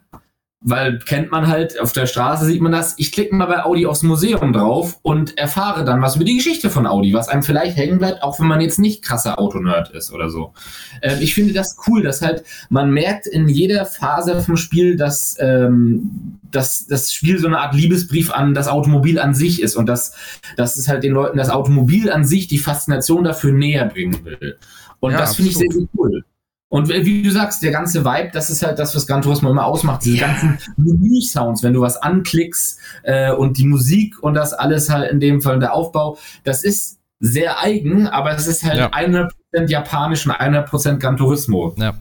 Ja, alleine diese chilligen Jazz-Sounds und sowas da. Ja. Aber ich finde halt auch eben, gerade weil das so automatisch ist, und ich habe das halt eigentlich jeden Abend gemacht, wenn ich dann fertig war mit Spielen, dann habe ich so, okay, ich trinke jetzt noch ein Bierchen aus, lass das Hauptmenü laufen, dann kommen so ein paar Bilder, weil da hast du ja auch diese, diese äh, Scapes-Fotos, sage ich jetzt mal, die halt gemacht wurden, also jetzt nicht meiner, sondern halt von anderen oder halt von den Entwicklern, wie auch immer. Äh, die sehen ja auch schon geil aus, also diese ganze Scape-Geschichte mit 200, 2500 Locations, die halt echt ja. abfotografiert sind, wo die die Autos dann reinkommen, wo auch die, die Spiegelung dann äh, passen. Also das ist schon richtig, richtig geil gemacht. Da habe ich auch ein paar Bilder gemacht. Ähm, aber eben auch, dann, dann läuft so im Hintergrund die chillige Musik, dann kommt halt wieder so ein Random Fact von irgendwie, irgendeinem Hersteller, weil ich würde jetzt nicht unbedingt in irgendein Museum da reingehen und sagen, ah, mal gucken, wie Geschichte von Audis. Das interessiert mich nicht. Aber wenn das so zwischenzeitlich durchläuft, dann denke ich so, ah, okay, interessant zu wissen. So, das nehme ich dann mit. Habe ich wahrscheinlich eh jetzt schon wieder vergessen, aber es ist dann in dem Moment, wo ich denke, ah, krass, okay, cool. Und danach kommt wieder irgend so ein Ding, wo halt das Auto in irgendeinem, äh, in irgendeiner fancy äh, ganz clean Garage steht, so von allen möglichen Winkeln und auch aus irgendwelchen, äh, mit irgendwelchen Nahaufnahmen und so. Und dann kommt eine Wiederholung und ja, dann äh, ja, geht's, geht's von vorne wenn du, los. wenn du in deine Garage gehst, hast du das dritte Menüoption, die Escape-Movies und da ja, kannst du genau. dir Autos auch angucken lassen, ja, wo die dann random Dinger fahren. Ja, das ist halt mega cool und das ist irgendwie total chillig, dann auch so, sage ich mal, das Spiel danach zu beenden. Ähm, Finde ich total geil und das ist eben, wie gesagt, für mich der eigentlich nicht so, ich bin kein Autofreak, so ich finde, wie gesagt, ein paar Autos finde ich ganz nett, aber das ist jetzt nicht so, wo ich denke, ja, ich muss jetzt jedes, jedes Detail wissen. Ähm, aber ich finde einfach gerade auch die Grafik ist natürlich auch so ein Ding, was dann immer wieder mit reinspielt. Wenn du denkst, wie geil sehen bitte diese, diese Rückleuchten aus, wenn das so richtig nah dran ist und siehst so voll viele Details und so. Und das beeindruckt mich dann halt, weil ich denke, okay, das ist grafisch halt total geil. Ähm, das hatte ja Forza auch damals mit seinem Forza Vista-Modus, wo die Autos dann nochmal höher aufgelöst waren ähm, ist unabhängig von dem Spiel an sich, weil es hat halt im Rennen ist es scheißegal, aber äh, diese ganze Drumherum-Geschichte finde ich hier ist noch eine Ecke stimmiger als in Forza, weil in Forza war mir das doch sehr, sehr trocken. Ich meine, das letzte, was habe ich gespielt? Ich weiß es gar nicht mehr, welche Nummer das war. Ähm, aber ich muss sagen, Gran Turismo ist doch sehr viel zugänglicher, sehr viel interessanter, als ich das erwartet hatte. Also. Ja, es, es wird halt bewusst so ein bisschen versucht, äh, so ich sag mal, interessant oder zugänglich zu machen für Leute, die halt auch nicht so viel Autos fahren. Deswegen das, was du sagst, halt zum Beispiel, dass du jetzt sagst, du hast jetzt nicht Interesse jetzt über jedes Auto, jedes kleine Detail oder jeden Fakt zu wissen, ist auch das, wovon Gran Turismo auch ausgeht. Aber halt zu sagen so, hey, aber vielleicht auf deiner Reise schnappst du irgendwo vielleicht irgendwo einen kleinen Fakt auf oder du fährst einmal durch ein Event unfreiwillig ein Auto, was du nicht kennst ja. und sagst, oh, das fand ich aber ganz cool oder sowas alles. Und vielleicht reicht das als kleine Funke, dass du sagst, ach, ich will mal einfach mal kurz was über das Auto nachlesen, weil das kenne ich gar nicht. Und dadurch was aufschnappst, was man vielleicht mal mit sich mitnimmt und vielleicht irgendwann in einem anderen Videospiel das Auto mal sieht und sagt, ach, weiß ich noch, beim Gran Turismo, ich kenne mich nicht so aus mit Autos, aber die bin ich da damals auch mal gefahren oder sowas alles. Diesen, diesen, dass man halt sagt, hey, das Automobil an sich ist eine coole Sache und auch Leute, die vielleicht nicht so krass investiert sind, können vielleicht auch was mal mit raus mitnehmen und sich auch in kleinen, äh, kleinen Facetten auf verschiedene Arten und Weise dafür faszinieren. Und die Scapes sind, wie du sagst, halt eben auch absolut ähm, ja, im Gran Turismo Sport schon absolut fantastisch und jetzt sogar noch besser, muss man sagen. Und man darf nicht vergessen, dass äh, Scapes und auch der Livery Editor für die Lackierung, die man selbst machen kann, dass die von allen Videospielen momentan mit auf dem höchsten Standard sind. Es gibt zum Beispiel mehrere ähm, äh, Designer, die, die für Helme, äh, Rennanzüge, aber auch für Rennfahrzeuge Designs machen, also für echte Rennsportfahrzeuge, mhm. ähm, Content Creator, die den Gran Turismo äh, Sport oder jetzt in dem Fall den Gran Turismo 7 Editor nutzen halt in dem Fall. Die sagen halt, hey, ich brauche dafür nicht unbedingt irgendein krasses Programm am PC. Der Editor ist so gut und der ist so eingängig, ich nutze den dafür und lade dann meinen Helmdesign hoch, ähm, was dann irgendwie ein anderer Rennfahrer in der nächsten Saison nutzt, in irgendeiner Junior-Liga oder sowas alles. Mhm. Also diese ganzen Tools sind halt nicht nur ziemlich umfangreich, sondern auch ziemlich leicht zu benutzen und werden auch von Profis in anderen Aspekten genutzt, halt eben außerhalb des Videospiels, was so ein bisschen das nochmal so es gibt dem Ganzen eine gewisse Legitimität, finde ich, die ganz cool ist. Und das ist das gleiche auch ähm, mit, ich weiß nicht, weil du ja sagst, du bist ja nicht so in der Automobilszene drin, mit den äh, Vision Gran Turismo Autos. Ich weiß nicht, ob du das schon mitbekommen hast oder gesehen hast in den Markenzentralen, ob dir da das VGT-Logo mal ja, aufgefallen ist. Concept Cars im Prinzip, ne? oder was sind das? Genau. Ähm, und das ist, finde ich, zum Beispiel auch eine, also es gibt einige Leute, die finden die aus Prinzip nicht so doll, weil die das, die sagen so, ja, Konzeptautos finden sie scheiße. Hm. Aber ähm, ich finde die Idee super cool. Das wurde, äh, ich glaube, sogar noch zu Gran Turismo 6 Zeiten gestartet, also noch technisch gesehen zu PS3 Zeiten, die ganze Sache. Ähm, und die Idee ist das halt eben einfach, echte Automarken, also ich meine, ist ja klar, es sind ja alles echte Automarken im Spiel, aber dass die für Gran Turismo Konzeptfahrzeuge designen, die entweder auf Technologie basieren, die wir schon haben, oder auf Technologie, die wir vielleicht noch nicht haben, aber mit der die diese Automarke sich repräsentiert für die Zukunft sehen möchte. Ähm, und einige von den Autos basieren auf Technologie, die wir noch gar nicht haben, die sind gar nicht möglich.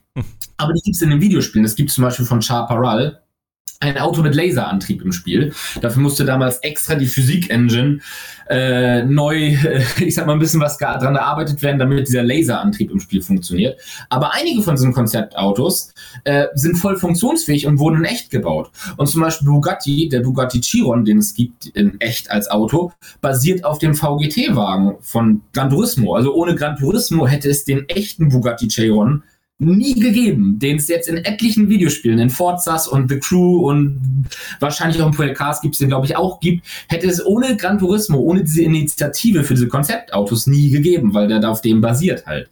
Und okay. ich finde das cool, weil sowas gibt es nicht bei Forza. Forza ist auch eine coole Spielereihe und macht qualitativ gute Spiels, äh, gute Spiele, aber diese Art ähm, Brand Power, die Gran Turismo hat, oder diese Art Zugkraft, dass halt die anderen Automarken, echte Automarken, die viel, ich sag mal, viel Einsatz zeigen und sagen, hey, wir möchten in Gran Turismo uns toll präsentieren, wir möchten ein gutes Bild machen in diesem Videospiel von uns und geben uns Mühe, stecken viel Arbeit und viel äh, Ressourcen hier rein, dass wir eine Sache, die nur fürs Videospiel gemacht ist, machen halt in dem Fall und die darüber hinaus aber auch einen Impact hat halt in dem Fall. Deswegen sind ja diese, die, es gibt immer richtige Livestreams von den Automarken, wenn ein neues VGT-Fahrzeug enthüllt wird halt.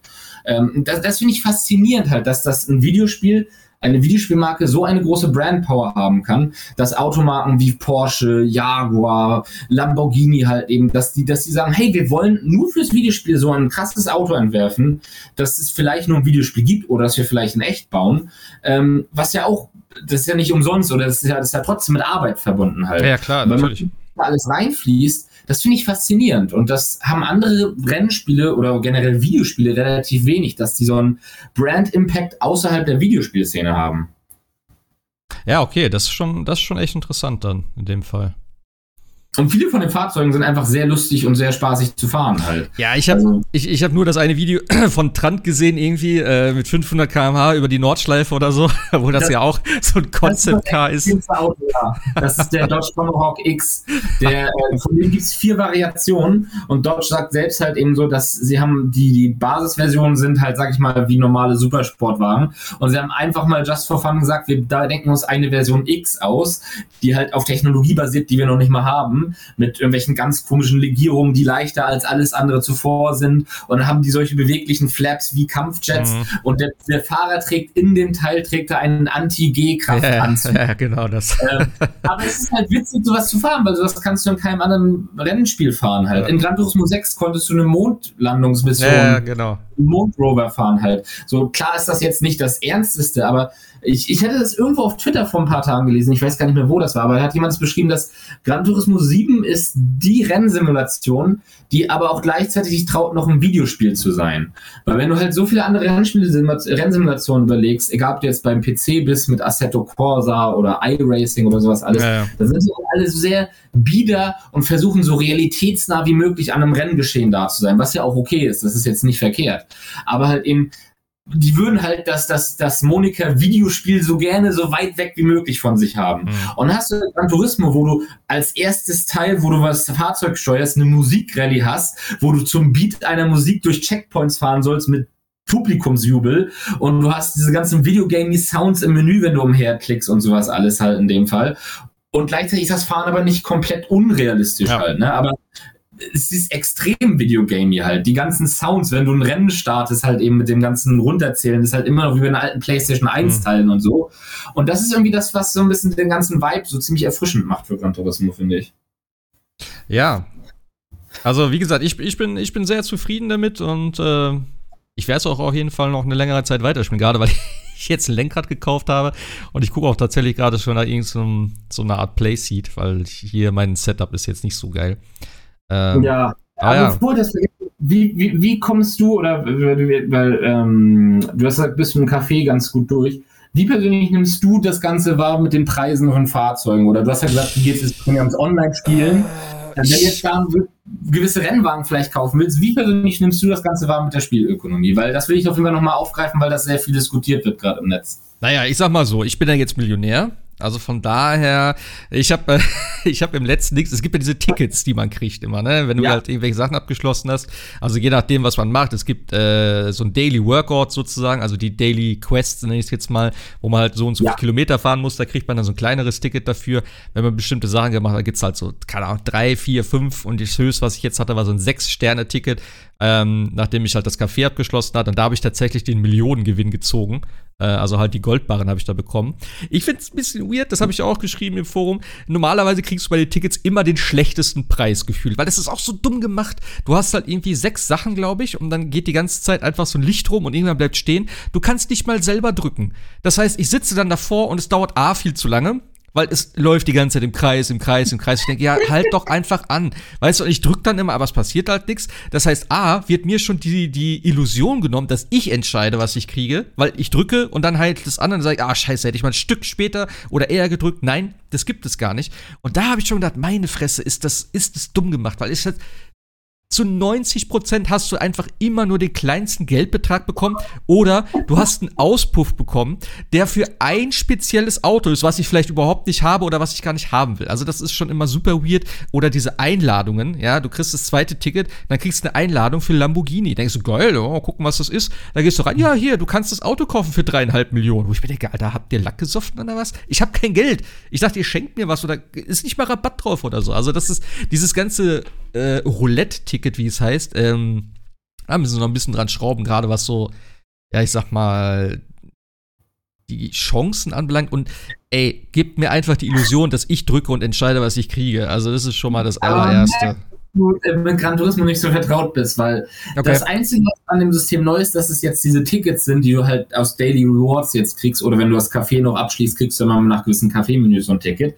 Aber diese Struktur mit den sich drehenden Preisen und das Ding rattert langsam durch und du kannst nicht selbst drücken, ist seit den allerersten Gran Turismo so. Nur mein damals Gott. war es so, dass du genau das hattest, allerdings nachdem du Meisterschaften abgeschlossen hast. Und damals war es so ein bisschen frustrierender, weil ich meine, Geldpreise, auch wenn die niedrigen Geldpreise nicht so geil sind, aber ich meine, Geld kannst du ja immer verwenden, wofür du möchtest. Ja, klar. Und damals war es so, dass halt du nur Autos darunter hattest und einige Autos unter diesen Preisen kannst du nur gewinnen, wenn du die in der Meisterschaft dort kriegst und einige davon sind absolut wertlos. Mhm. Und ähm, es gibt zum Beispiel dieses Meme in der Gran Turismo Community von den äh, rosanen Toyota Jahres, weil ich glaube, das war ein Gran Turismo 3, wo der, wo unter meistens hast du dann so fünf Autos und einer ist so was richtig cooles, seltenes, was man haben will, wofür man dann eine Meisterschaft aus acht Rennen gefahren ist. Und einer von denen ist die Losers-Nummer, was der rosane Toyota Jahres im Wert von 10.000 ist. Und oh auch da war es wichtig, dass du Gott. immer den rosanen Toyota Jahres hattest. Und dann irgendwann, nachdem man das Spiel durch durch hat,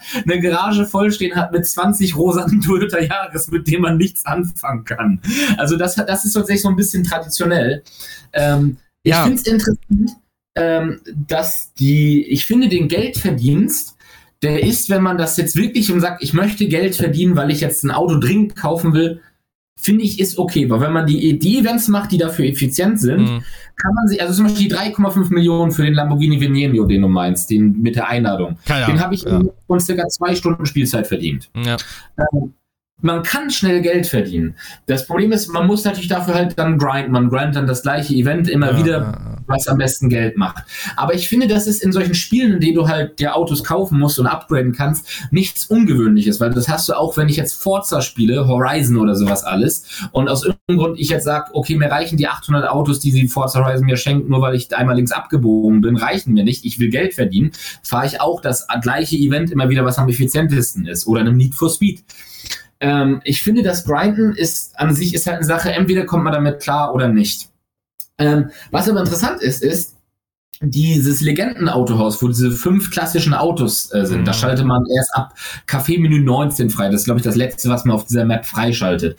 Da sind nur klassische Autos, die alle etwas mehr kosten, weil es halt Klassiker sind. Da sind keine Autos dabei, die jetzt super schnell sind, sondern halt so Sammlerautos oder sowas alles.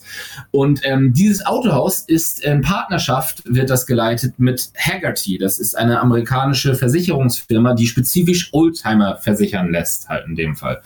Und das wurde in der letzten Minute bekannt gegeben bei Gran Turismo 7. Ähm, in, dem, in der State of Play zu Gran Turismo 7 war das noch nicht dort. Und die Idee dahinter ist, dass die die Preise machen und die Preise ähm, direkt aktualisieren zu den realen Preisen, die Autos kosten. Okay. Also wenn jetzt gerade Ferrari F40 war jetzt letztens im Autohaus, äh, für 1,3 Millionen über den Tisch geht und jetzt auf einmal der Ferrari F40 ein echt begehrter wird und deswegen die letzten Exemplare für 1,5 Millionen weggehen, dann steigt der Preis auch im Spiel oder er fällt. Hm. Und es gab sehr viele Leute, die dann halt direkt natürlich dann gesagt haben, ah, das wird Sony garantiert nutzen, weil es ja Microtransactions gibt. Man kann sich ja das, die Credits im Spiel gegen Echtgeld kaufen naja. in verschiedenen Summen. Wird denen das garantiert als Vorwand nehmen, damit sie die Preise von den Autos hochtreiben können, die in Gran Turismo Sport günstiger waren. Und jetzt wird der Spieler richtig dazu getrieben, wenn er jetzt einen teuren Jahr Jaguar haben will, dass er richtig schön Echtgeld rausballern muss.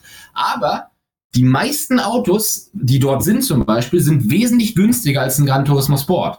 Äh, der Ford GT40 Mark IV, der letztens war, hat in GT Sport 20 Millionen gekostet. Der kostet jetzt nur 4,6 Millionen.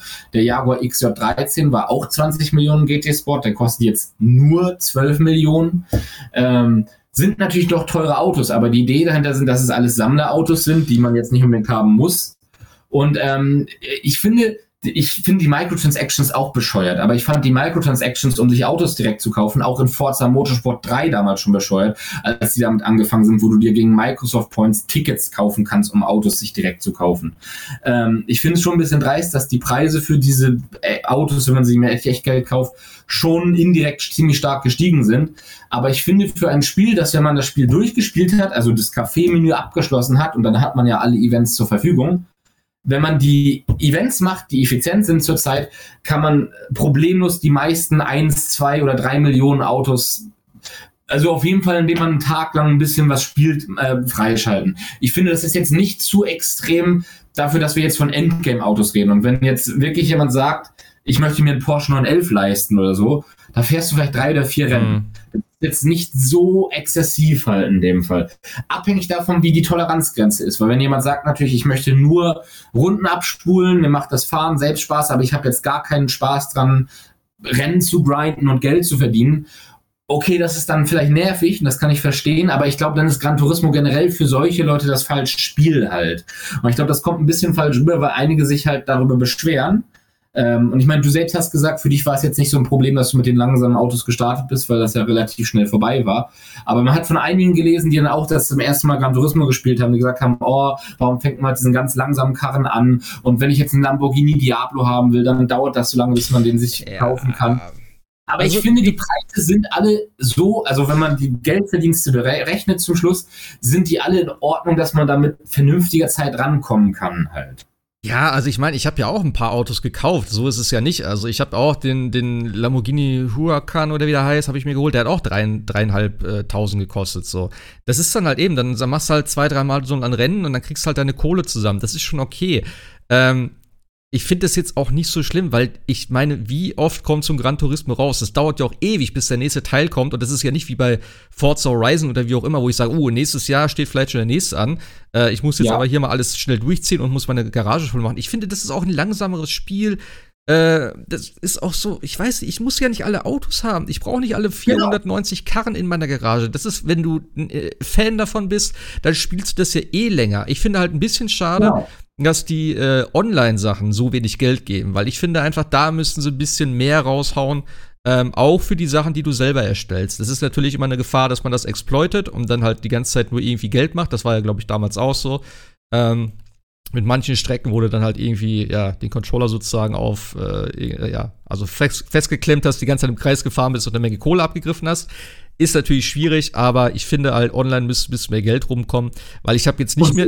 Ja, und solange man der Geldverdienst dort nicht höher ist als, also wenn ich jetzt den hier ein Gummiband an den Controller mache oder so ist alles. Und solange der Geldverdienst nicht höher ist, als wenn ich tatsächlich richtig selbst spiele, ist mir es egal. Also ich habe sowas auch nie in Spielen genutzt. Und wenn dann irgendjemand meint, er lässt seine Konsole über Nacht laufen, weil er dann irgendwie sich so ein Trick-Event erstellt ja, und da die Wand fährt, dann lass die Leute doch machen halt. Irgendwie. Das ist mir halt auch egal. Also da stimme ich dir zu. Ich finde schon, dass das äh, gebührend äh, belohnt werden sollte halt in dem Fall und nicht mit so kleinen ja, weil ich habe ja jetzt gar keinen Anreiz mehr, weißt Ich meine, ich könnte klar Singleplayer spielen, damit ich Geld kriege, aber das ist jetzt nicht das, was ich will. Ich habe alles gemacht im Prinzip und ich möchte jetzt eigentlich online spielen, mich mit anderen Leuten irgendwie äh, messen, in Anführungszeichen, besser werden dadurch und so weiter und so fort. Das finde ich interessant und jetzt nicht sagen, okay, äh, ich hätte gerne den Wagen, jetzt muss ich 15 Mal dieses Event machen, damit ich mir den Wagen leisten kann. Das ist halt Kacke. Das, das ist halt diese, dieser Grind. So ja, das gefällt mir halt nicht, aber wie gesagt, also mal gucken. Ja, das kann ich doch absolut verstehen. Also deswegen meine ich halt auch so, ich finde, da müssten sie ein bisschen bessere Balance finden,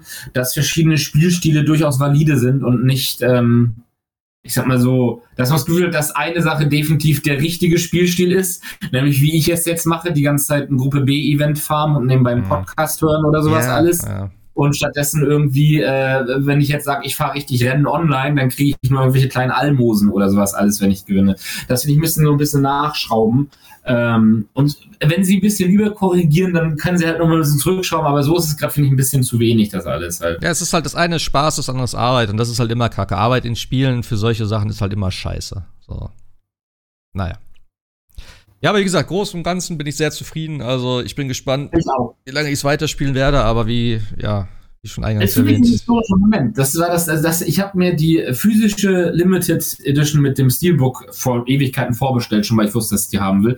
Und das letzte Mal, dass ich mir ein Spiel physisch gekauft habe, war vor sechs Jahren. Okay. Äh, also das ist bei mir schon selten, aber das ist, weil ich das Franchise auch viel mit meiner Kindheit verbinde und ähm, in der Hinsicht kann ich mich nicht beklagen. Also ich bin mal gespannt, was noch an Content alles kommt in Zukunft, weil es wird ja auf jeden Fall Updates geben mit neuen Rennstrecken und ja, Events, ja. Autos und was ist eh nicht alles. Ja. ja. War das eine Stunde Gran Turismo? Ich glaube schon. Wie letztes Mal mit Elden Ring. Sebastian, wie ist der Status? Ich bin noch wach. Ah, okay, alles klar. Hast du es auch gespielt eigentlich? Nee, ähm, nee, ich war raus so in dem Moment, als ich festgestellt habe, dass es im Grunde genommen ein verkapptes Live-Service-Game ist. Ja, was ja das, so das, das sollte man vielleicht auch noch dazu sagen. Also, ich habe das Spiel ja auf Disc gekauft auch. Und ähm, da ich ja nicht so eine geile Internetleitung habe, schlau wie ich bin, ähm, also ich habe es installiert und dann hat er aber direkt auch irgendwie, ich glaube, 90 Gigabyte oder so runtergeladen, wo ich dachte, ja. what the fuck? Da ich dachte, okay, Moment. Ich schalte meine Konsole, wie Sebastian mir beigebracht hat, in den Offline-Modus und installiere mal von Disk. Hat auch funktioniert, konnte ich auch starten, alles gut. Problem an der Sache ist, er sagt mir dann direkt am Anfang, ja, keine Serververbindung, weil andere Version. Da habe ich gesagt, okay, lad halt die Version runter, ich spiele es erstmal offline. Das komplette Spiel ist in Schwarz-Weiß dann. Mhm, ja. Ich habe gedacht, what the fuck? Also, man muss vielleicht spezifizi spezifizieren. Mein Gott, das Bier knallt schon. Ähm, alles ist in Schwarz-Weiß, außer die Flaggen von den Fahrern und bestimmte Rot. Äh, also, manche Sachen sind rot im Spiel. Die werden angezeigt. Alles andere ist Schwarz-Weiß. What the fuck ist los? Ich kann das Spiel. Ich, ich habe es von Disk installiert und ich kann es nicht spielen, im Prinzip. Du hast auch, glaube ich, nur ein paar Strecken zur Auswahl, also nicht mal das komplette Spiel, weil er einfach sagt, ey, geh online oder lass es sein. Da habe ich mir auch gedacht, so, Alter, also, nee, das. Schwarz-Weiß. Warum zum Teufel schwarz-weiß? Ist das eine Art Kopierschutz? Ich verstehe es nicht. Also, was ist der Gedanke dahinter? Das ist wenn man am Anfang die Musikrallye mit dem alten Porsche fährt, dass es so ein bisschen wie so ein Schwarz-Weiß-Filter für den Retro-Look sein soll. Ja, diese. Ich weiß auch nicht, es ist. Äh, Ey, also, sorry, aber ganz ehrlich, also da habe ich direkt, da muss ich direkt an dich denken, Sebastian. Da habe ich gedacht, wenn du das schon hörst, ja. dann kaufst du das Spiel sowieso nicht. Ja, genau, so äh, war es auch. Das Lustige ist, ich wurde auch so ein bisschen äh, dadurch, dass meine Internetleitung auch nicht wirklich so schnell ist, ich meine, ich bin bei dem Thema nicht so sensibel, ich finde mich damit ab dann halt, aber meine Internetleitung ist auch nicht so schnell und die Autos in den äh, Gebrauchtwagenhändlern sind ja immer nur für eine begrenzte Zeit dort, also primär nicht nur durch Zeit limitiert, sondern auch wie viele Exemplare da sind. Hm. Und als das Spiel, als ich das Spiel gekauft habe, war natürlich die 90 Gigabyte Download, war natürlich nicht am gleichen Tag fertig, sondern ich musste dann über Nacht die Konsole anlassen und weiterladen, das alles. Und als ich am nächsten Tag dann das Spiel starten konnte, endlich, habe ich dann gesehen, ah, ein Auto, das ich ganz dringend haben wollte, ist jetzt schon ausverkauft, weil natürlich am Tag gestern alle Leute mit Schnellverleitung das schon runtergeladen haben, das ganze Auto weggekauft haben. Und jetzt muss ich erstmal, weiß ich, wie viele Wochen warten, bis das Auto wieder im Gebrauchtwarenhändler ist. Da geht ähm, übel, wenn man sowas hört. Sorry. Sorry also ich bin jetzt nicht so sensibel, aber ich kann schon verstehen, wenn Leute bei dem Thema ein bisschen empfindlicher sind, dass sie das so ein bisschen äh, anpisst. Also aber ich bin da extrem empfindlich und der Witz ist, ich habe eine Gigabit-Leitung, also mich wird das nicht stören. Ich lade das in fünf Minuten runter.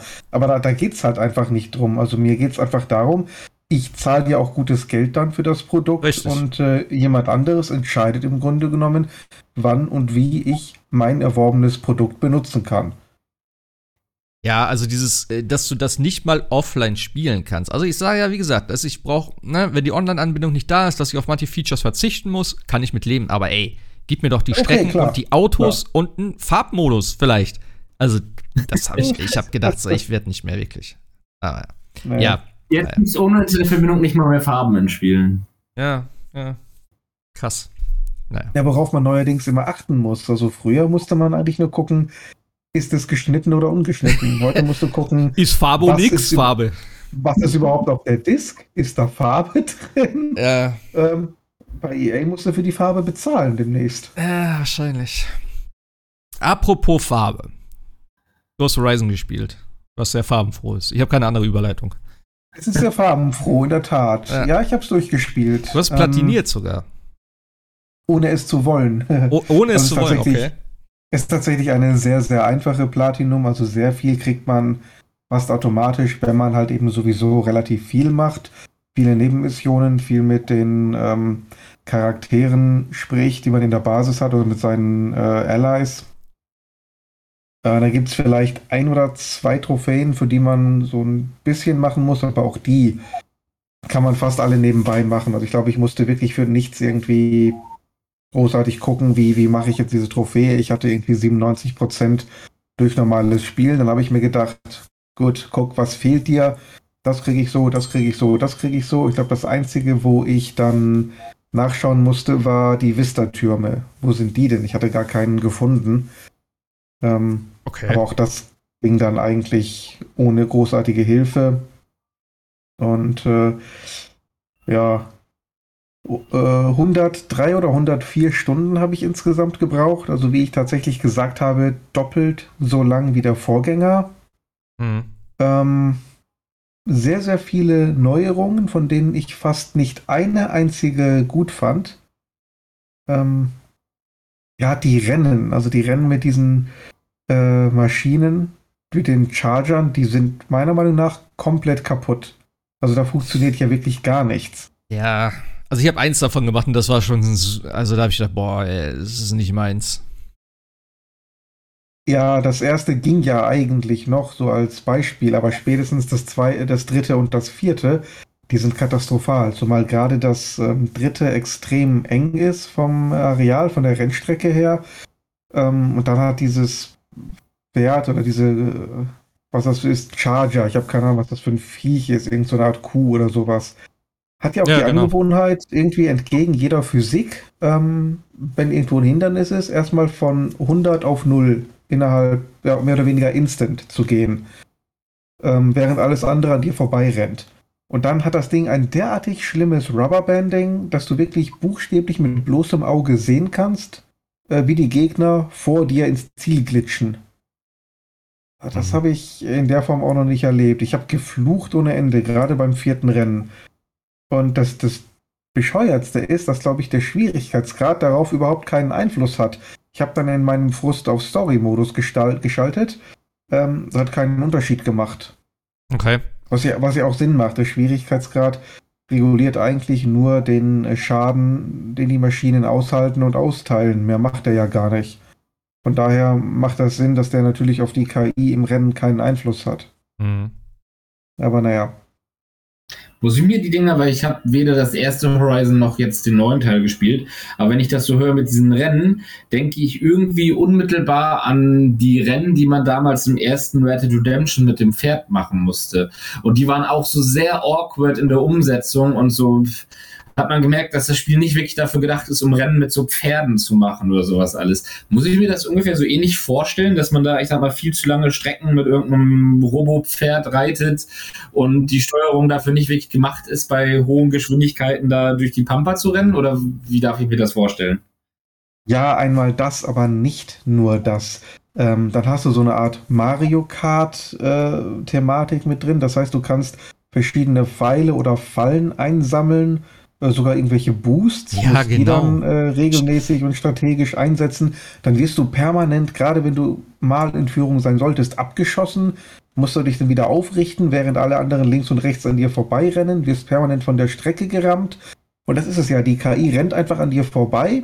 Äh, die haben immer einen Geschwindigkeitsüberschuss, rammen dich von der Strecke. Weil du dann von der Strecke gekommen bist, merkt dein, dein Gaul nicht mehr, dass du rennen sollst, bleibt dann komplett stehen und dann hämmer ich die X-Taste und sag, renn, renn, renn. Und der bewegt sich nicht. Und ich sag, renn, beweg dich doch. Und der bewegt sich nicht. Ähm, das ist einfach nicht für irgendwelche Rennen gebaut. Die, die ganze Engine nicht. Äh, warum die das da eingefügt haben, ist, ist mir nicht klar. Ich meine, das Spiel war wirklich lang genug. Den Scheiß hätten sie rauslassen können. Ja, es, ja. Also die Rennen sind definitiv überflüssig. Ja. Also ich habe nur eins gemacht und ich hatte da schon die Schnauze voll. Und ich bin froh, dass ja. ich es geschafft habe und dachte so, boah, nochmal machen, da habe ich keine Lust. Also. Nee, nee, nee. Das stimmt. Kriegst auch nicht, kriegst auch nichts für. Du kriegst dafür einen dieser äh, kurzen Bögen, aber die habe ich eh nie benutzt. Ich habe nur die äh, langen Bögen und die normalen Jagdbögen benutzt. Hat mir gereicht. Ähm, und äh, ja, wir müssten, wenn du dann irgendwann mal durch bist, definitiv vielleicht mal einen mm. kleinen Spoiler-Cast machen. Also ich kann jetzt zum Ende, ich möchte ich jetzt nicht sagen, um da den Leuten die nicht zu verderben. Du hast es ja selber noch nicht durchgespielt.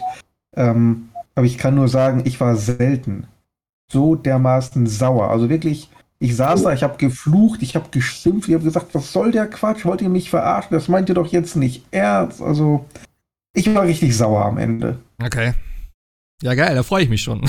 Ja, ja. habe ich, hab ich richtig Bock, jetzt weiterzuspielen. Also, ja, vielleicht ist es für dich gar nicht so schlimm, aber ähm, gerade äh. wie gesagt, ich habe da 100 Stunden äh, wirklich investiert. Das war das zweitlängste Spiel, was ich jemals in meinem Leben gespielt habe.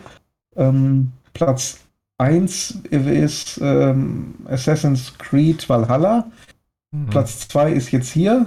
Äh, 3 ist, glaube ich, Red Dead Redemption 2 und Platz 4 müsste Witcher 3 sein. Mhm. Ähm, oh. Okay. Also das sagt dann schon eine ganze Menge. Aber fünf Royale gespielt. Hm? Weil das, ich glaube, da kommt man selbst, wenn man das nicht machen möchte, kommt man auf über 120 Stunden. Also okay.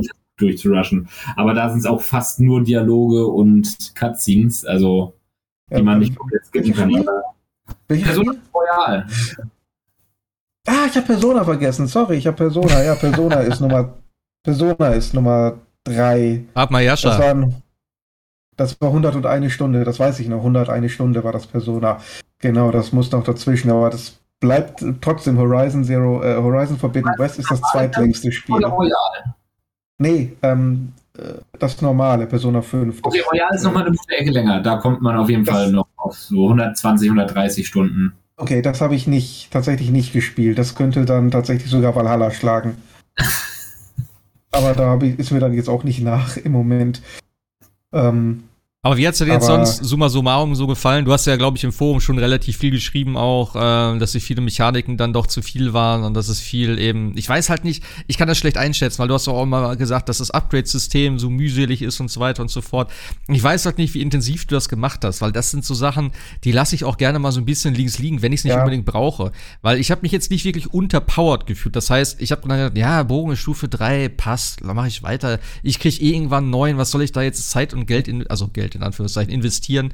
Ähm, ja, um da jetzt. Ja, das macht auch definitiv, also. definitiv Sinn, dass man jetzt nicht versucht, äh, jede Rüstung und jeden Bogen, den man dann hat, abzugraden. Es reicht dann auch manchmal Stufe 2 und dann abwarten, bis man eine, eine neue Waffe hat. Ähm, ich habe dann gesagt, ich warte auf die Legendaries. Hab dann äh, einige Legendaries bekommen hm. und dann festgestellt, die sind völlig unbrauchbar.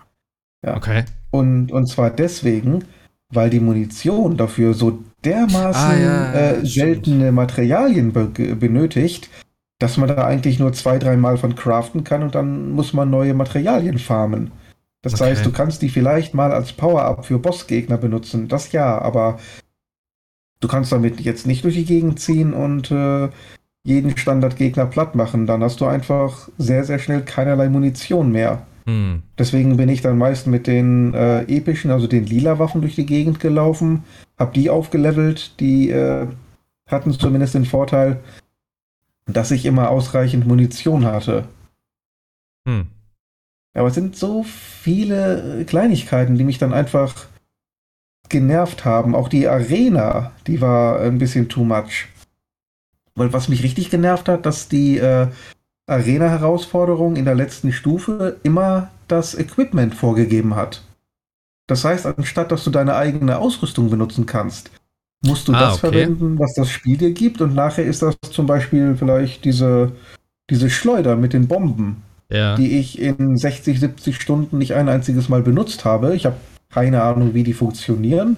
Im Zweifel sind die um ein Vielfaches schwächer als das, was ich äh, sonst benutze. Ähm, und damit musst du jetzt halt versuchen, einige der stärksten Gegner im Spiel platt zu machen. Hm.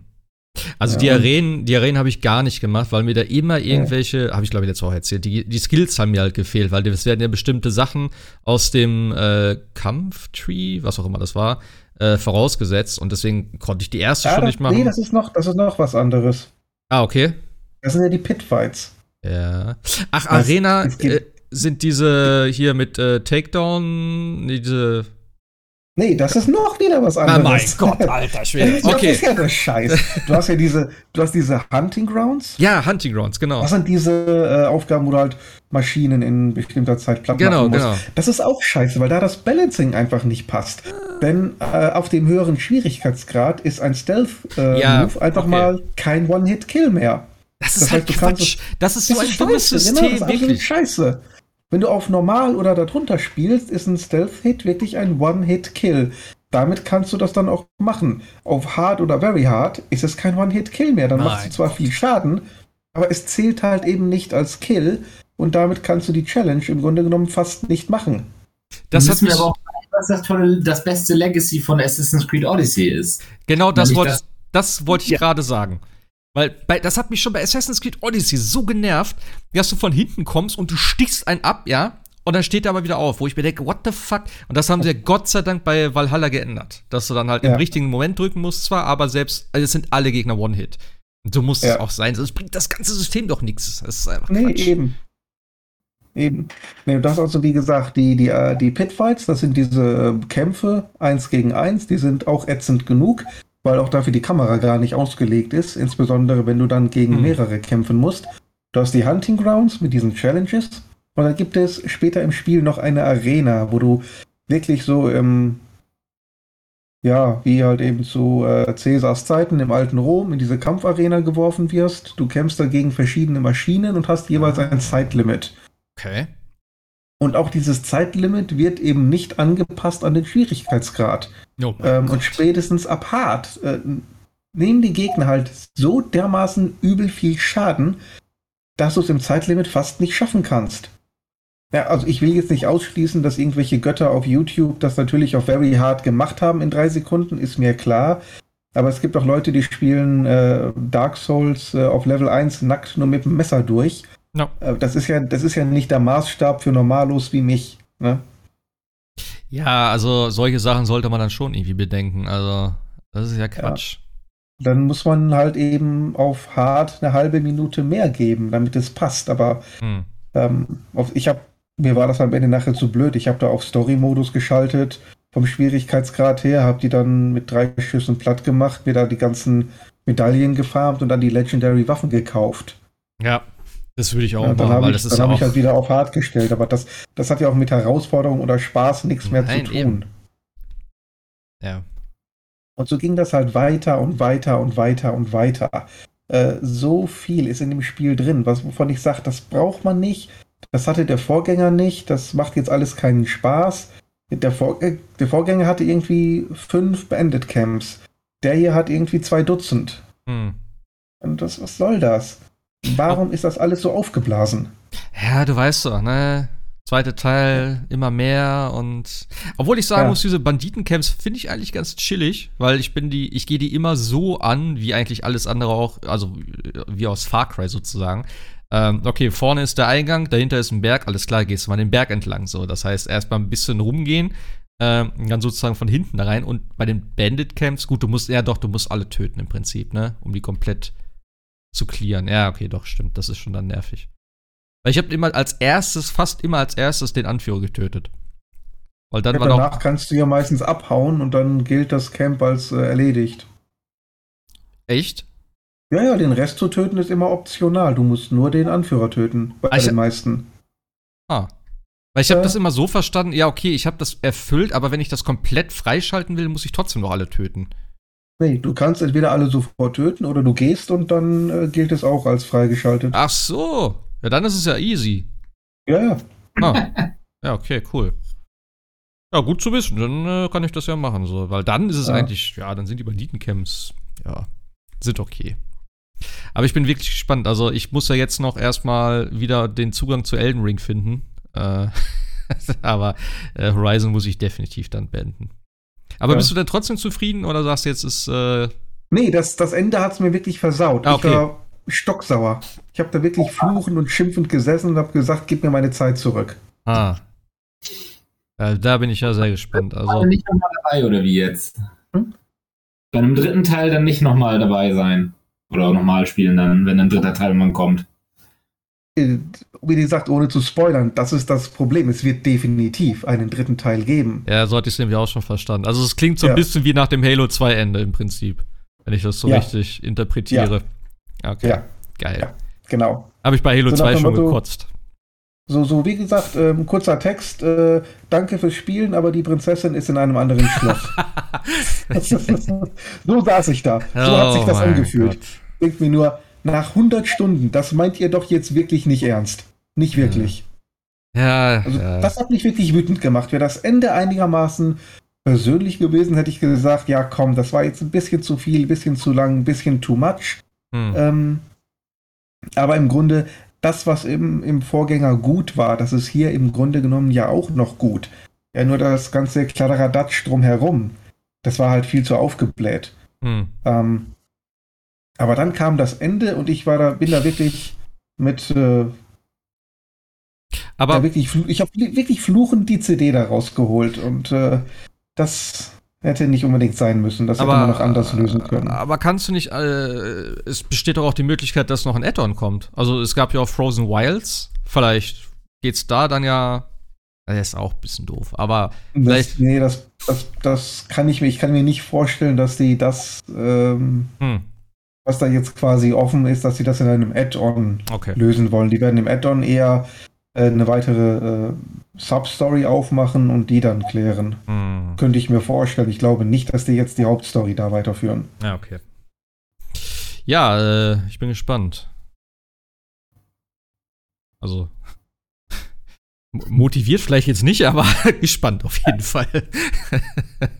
Und ja, äh, ich glaube auch, wenn man, wenn man dann der Hauptstory folgt, ist das Spiel tatsächlich auch gar nicht mehr so riesig. So wahnsinnig viele Missionen sind also, das nicht. Ich sag mal so, ich. du hast ja letztes Mal alleine schon, wo, wo eine Woche dazwischen war. Ja. ja, eine Woche Podcast-Pause. Also eine Woche zwischen den Podcasts, ne?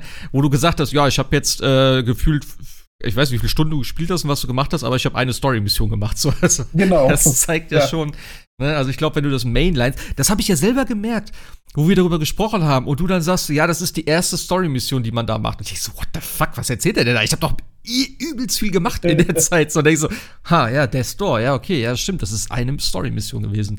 Das ist halt schon krass. Also ich glaube, wie gesagt, wenn du das so durchziehst, äh, ich weiß nicht, ich glaube, Spielzeit, was war das, knapp 30 Stunden oder so? Ich das richtig gelesen habe. Ähm, das kommt dann natürlich schon hin.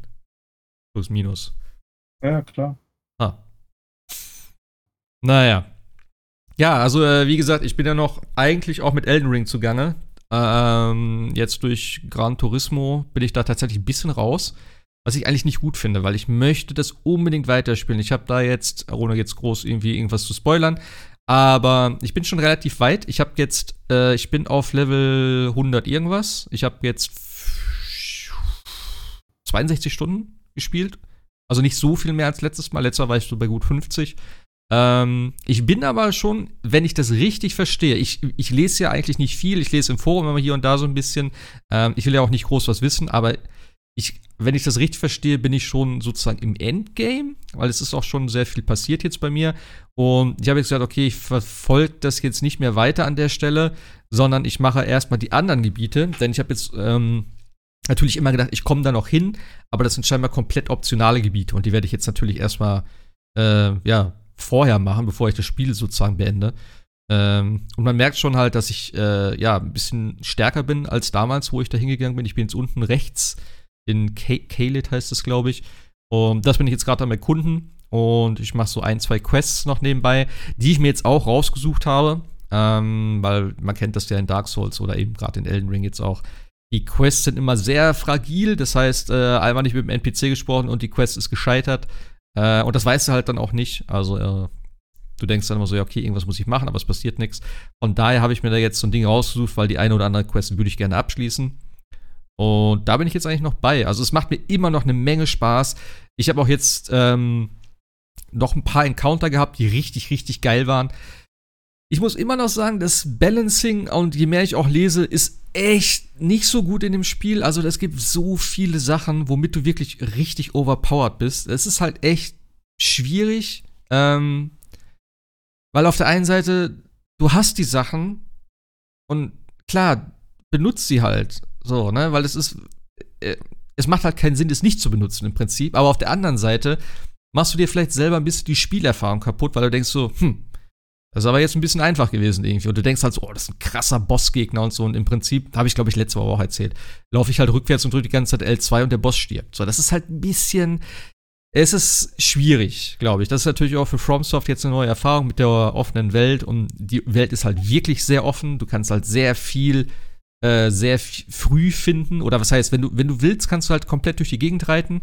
Ähm, du kannst dich sehr schnell mit irgendwelchen Sachen eindecken, sei es jetzt mit Estus oder sonstigen äh, Verbesserungen.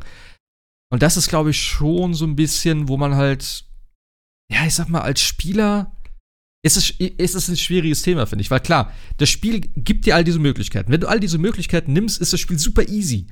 Und das ist halt das Ding, wo ich mir so denke, ja, dadurch mache ich mir aber auch ein bisschen die Spielerfahrung kaputt. Ähm, auf der anderen Seite kannst du sagen, naja, aber das gehört ja dann vielleicht dazu. Ich weiß es nicht. Es ist äh, für mich nicht ganz, ganz gut gebalanced. Ähm, ich glaube, es gehört ein bisschen dazu, ne? weil wenn solche Spiele ähm, ja, ich sag mal, größer werden und je mehr Möglichkeiten es gibt, äh, desto schwerer wird es dann, das Balancing so aufrechtzuerhalten, dass dass man da nicht irgendwas herausstecht, was viel zu krass ist. Also ich weiß ja auch noch, dass beim ersten Nio irgendwie dieser, äh, dieser Sloth-Talisman, wo du die Gegner verlangsamst, völlig overpowered war. Und Nio hat ja auch zum Beispiel so viele Systeme und Items und Sachen, die man alle nutzen kann halt. Äh, oder auch wenn man jetzt bei Open World Spielen bleibt, weil Neo ist jetzt ja schon eher so ein klassisches Souls-Formel.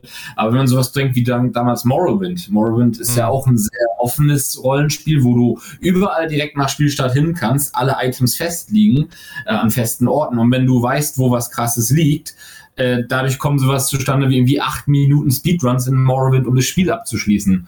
Und ich glaube, das was, was, was einerseits auch den Reiz ausmachen kann, natürlich bei so einem Spiel, aber ich verstehe, was du meinst mit, dass man sich so ein bisschen das Gefühl man ruiniert sich selbst das Spiel, wenn man dann irgendwas hat, was das Ganze so ein bisschen man das Gefühl, das Spiel spielt sich fast von selbst und man so ein bisschen das Gefühl, dass die eigentliche Spielerfahrung man gerade verpasst hat, so ein bisschen. Ne? Ja, es ist halt, also klar, äh, früher war es natürlich einfacher bei Dark Souls. Ne? Du hattest einen vorgegebenen Weg, mehr oder weniger, und dann konnten die alle Items sozusagen platzieren. Du konntest nicht groß irgendwas skippen äh, und musstest ja. halt bestimmte Encounter machen, um weiterzukommen im Spiel. Das hast du halt jetzt nicht mehr. Ähm, ja. Und da ist halt so ein bisschen, klar, auf der einen Seite der Vorteil, dass vielleicht neue Spieler, die halt noch nicht so diese Erfahrung haben, ähm, sich durch solche Sachen behelfen können und eben nicht vor so einer unüberwindbaren äh, Wand stehen und dadurch auch ein bisschen mehr Motivation haben. Ich habe heute auch noch gehört, äh, ich glaube, Margit, das war ja auch so der, der erste richtige Boss, wo viele so ein bisschen noch geknabbert haben. Aber ich glaube, äh, bei den Steam-Charts sind äh, 70% haben den Boss schon gelegt. Und den zweiten auch schon irgendwie so um die 50% Also das ist jetzt schon, ähm, also vielleicht noch mal da den Hintergrund äh, zu nennen, warum das so interessant ist. Das Spiel hat sich ja mittlerweile, ich glaube, 13 Millionen Mal verkauft. Was für so ein, in Anführungszeichen, Nischen-Game ähm, echt eine Hausnummer ist. Und dann sagt man natürlich, ah, mal gucken, wie viele Leute das Spiel wirklich dann spielen. Aber wenn ich das dann sehe, so und so viel Prozent haben den ersten Boss, so und so viel schon den zweiten, ist schon nicht schlecht, weil wenn du die zwei auch machst, dann hast du halt auch wirklich schon zwei Bosse gelegt, die schon sehr anspruchsvoll sind. Und dann ist, bist du auch schon wirklich in dem Spiel drin. Ähm, und da würde ich schon sagen, die Wahrscheinlichkeit, dass du das weiterspielst und erfolgreich weiterspielst, weil für mich gefühlt war es danach auch wieder eine ganze Ecke leichter. Also, ähm, die Gebiete, wo du dann hinkommst, die sind nicht vielleicht ganz so anspruchsvoll. Also finde ich schon interessant. Also ich bin sehr gespannt, wie das Spiel über den längeren Zeitraum dann bei den Leuten ankommt, wie viele das wirklich ja, durchspielen oder weit spielen oder wie auch immer. Es ist natürlich ein sehr umfangreiches Spiel, trotzdem immer noch. Ähm, aber es ist schon beeindruckend. Also Verka der, der, Verkaufserfolg ist heftig, muss man wirklich sagen. Für so einen Titel. Ähm, klar, es gibt immer wieder Leute, die auch irgendwie dann auf Metacritic, ich habe mir das mal Just for Fun durchgelesen, ähm, irgendwelche null, null äh, geben und sagen, ja, das Spiel ist total kacke und ich weiß nicht, das ist doch alles nur gekauft hier und bla bla bla oder halt andere Begründungen, warum das Spiel scheiße ist, wo ich mir dann denke, ja, okay, du hast halt gar nichts verstanden davon. Ist ja auch okay, man muss ja auch nicht alles mögen, aber äh, man sieht halt, der Hype hat irgendwo funktioniert. Ähm, und das ist die Frage, wie viele Leute damit äh, ja, dann gecatcht werden. Aber Souls Games sind wirklich so im Mainstream gerade angekommen. Das ist schon heftig. Ähm, ja. Ja, also wie gesagt, ich bin jetzt in Kaled, ich werde noch weiterspielen. Äh, ich hoffe auch nächste Woche, wenn Jascha dabei ist, ähm, oder beziehungsweise nächste Woche, dass wir dann noch mal so einen Shortcast vielleicht machen, dass ich dann ein bisschen weitergespielt habe und dann noch ein bisschen was, bisschen was erzählen kann. Ähm, und danach dann halt Horizon bände. Also das ist jetzt erstmal so mein Plan. Deswegen Stranger of Paradise halte ich mich von fern, weil sonst fange ich damit noch an. Äh, ich werde auch, ich glaube, Tiny Tina werde ich mir auch nicht holen. Das ist mir einfach too much um. derzeit. Ja, ich weiß, ich muss gucken. Ich muss gucken, äh. Aber Elden Ring und Dings, ich muss das erstmal beenden, ey. Ich, ich, der Backlog ist hart, jetzt schon wieder. Ja. Äh. Ja, stimmt schon. Bin ganz froh, dass ich jetzt mit Dying Light und Horizon durch bin. Das waren dann schon zwei sehr lange Titel. Ja, ja, ja. Ähm, ja, ist vor allem alles dieses Open World so, ne? Ja, aber ich hoffe mal, die, die demnächst kommen, sind ein bisschen kürzer. Wobei ich ja immer noch sehr angetan bin von Ghostwire Tokyo. Wirklich? Ich hab. Das sieht doch richtig, richtig gut aus. Also die Regeneffekte, Regeneffekte in Tokio, das ist der, der Hammer. Hm. Aber auch das Gameplay sieht einfach stylisch aus. Ich hab, oh. weiß nicht, immer noch keine große Ahnung, was das jetzt eigentlich werden soll im Endeffekt, aber also, mal, was, mal was anderes. Das, da gebe ich dir auf jeden Fall recht. Also es sieht auf jeden Fall richtig cool aus, wie du doch immer die ganze Zeit in der, in der Luft rumfummelst, irgendwelche Zeichen da wirfst und so. Und auch der ganze Stil, das ist okay, aber irgendwie, ich weiß auch nicht, so richtig packen tut mich das Spiel nicht. Aber äh, du holst oh. dir das in dem Fall, oder wie? Ja, ja, ich, ich hol's mir okay. definitiv. Kommt auch am 25., ne? Ja, am 25. kommen Tiny Tina, äh, Ghostwire Tokyo und Kirby. Ja. Äh, Kirby, Kirby. Ja. Das holt meine Freundin sich übrigens. Sie hat die Demo gespielt und ist angetan von dem Spiel. War gespannt. Also kann ich vielleicht was zu, ja, Kirby, zu Kirby, Kirby geht immer. Ja, das Kirby ist, nicht, ist nicht meins. Ich habe es angeguckt und so. Es ist, es ist nett, aber ich finde auch irgendwie so der, äh, äh, wie heißt es? Es wurde ja aber so ein bisschen so, ja, es ist so ein bisschen wie Mario Odyssey, aber ich fand jetzt von der Demo her, fand ich das gar nicht so. Also die Level waren schon sehr begrenzt und du hast ja auch oft die Location gewechselt und so. Also, naja, Mal gucken, ob sie es holt und dann kann ich mir noch mal ein, ein Bild davon machen. Aber war es nicht das Spiel mit dem Kirby-Mobil, wo das dieses Meme gab, mit dem, wo das Kirby das Auto ja, ja. Äh, ist? Mhm. Ja, ja. Ja, genau das. Das kannst du auch in der Demo schon machen. Ja. Oder den äh, Getränkeautomat. Ich habe den Fiat 500 bei Gran Turismo 7 nämlich auch gesehen. Deswegen hatte ich das gerade noch im Kopf gehabt. Mit, ach, war ja mit Kirby, stimmt ja. Ja. Ähm, wie ist mit GTA? Hast du es dir geholt, Sebastian? Das neue, nicht, neue nicht GTA digital, 5? Ich, nicht digital. Ich nee. habe ähm, ja mal gucken, ob ich mir die Disk-Version tatsächlich zu Sammlerzwecken nochmal order. Aber da würde ich jetzt tatsächlich erstmal abwarten, wie die Version tatsächlich geworden ist. Hm. Ähm, die äh, Trilogie hat ja doch so ein bisschen vorsichtig gemacht. Bisschen, ja. Also ich habe es mir, ja. ich habe es mir geholt. Für einen 10 habe ich gedacht, komm, also da kannst du nicht so viel falsch machen. Ich habe es auch gestern noch kurz angeworfen. Ich war ein bisschen erschrocken tatsächlich, wie, wie, ähm, wie alt das Spiel aussieht. Es ist ja natürlich auch ein PS3-Spiel im Endeffekt. Ähm, ja, es aber, ist zehn Jahre alt. Ne? Ja, ja, aber ich habe da so gedacht, wow, so sah das aus, so waren die Charaktere. Das sah alles doch, doch ein bisschen hölzerner aus, als ich es so in Erinnerung hatte. Mhm. Ähm, aber es ist okay. Also es war jetzt, ne, nach ein paar Minuten hatte ich mich dran gewöhnt und so. Aber ich, ich, bin noch nicht so ganz überzeugt von diesen Lichteffekten, was sie da drin haben. Das wird alles, wirkt alles ein bisschen sehr künstlich überstrahlt. Also ich weiß nicht, vielleicht muss ich da auch noch mal die Einstellung ein bisschen korrigieren und so. Ähm, hat mir jetzt nicht so 100% gefallen. Was ganz nett ist, ist dieser Unschärfe-Effekt, den es, glaube ich, vorher nicht gab. Weiß ich nicht genau. Ähm, ja. Gab's vorher. Gab's, was? Gab's vorher nicht, nein. Gab's vorher nicht, okay, alles klar. Ja, das ist ganz nett und so auch, also sonst äh, auflösungstechnisch und so sieht's alles ganz gut aus. Ähm, wie gesagt, ich habe jetzt nur ganz kurz den, den Story-Part einmal angespielt und so. Ja. Hast du denn den Zustand portiert? Nee, stimmt, das wolltest du eben noch erzählen. Genau, ich habe online, äh, also redest du von online oder vom Singleplayer? Ich rede von beiden. Das war beides eine, äh, ein Erlebnis. Das habe ich so, glaube ich, also das, man hat sich so richtig schön in die Ära von so PS2 und Ur-Xbox zurückgesetzt, versetzt gefühlt. Hm. So modern hat Rockstar das alles aufgezogen. Geil. Aber hat es funktioniert im Endeffekt? Oder? Also, was musstest du machen dafür? also sie haben es sehr genial aufgebaut. Wenn man den Singleplayer-Spielstand übernehmen möchte, dann muss man die PS4-Version von GTA 5 auch installiert haben, also entweder per Disk mm. oder digital. Beides digital, aber sonst per Disk. Dann muss man in den Spielstand in der PS4 reinladen, den man portieren möchte. Mm. Dabei bekommt man mehrere Warnungen, dass man nur einen Spielstand portieren kann. Also wenn man sich verklickt oder wenn man vielleicht mehrere Safe Games hat und ups, ich bin gerade auf dem falschen, Pech gehabt, kann man nicht rückgängig machen. Man lädt also in diesen Spielstand rein, hat dann im Pausenmenü unter dem Spieltab, wo man sonst Spielstand laden kann, neue Spiel starten und sowas alles machen kann, hat man einen neuen Menüpunkt, wo man das derzeitige Safe Game uploaden kann.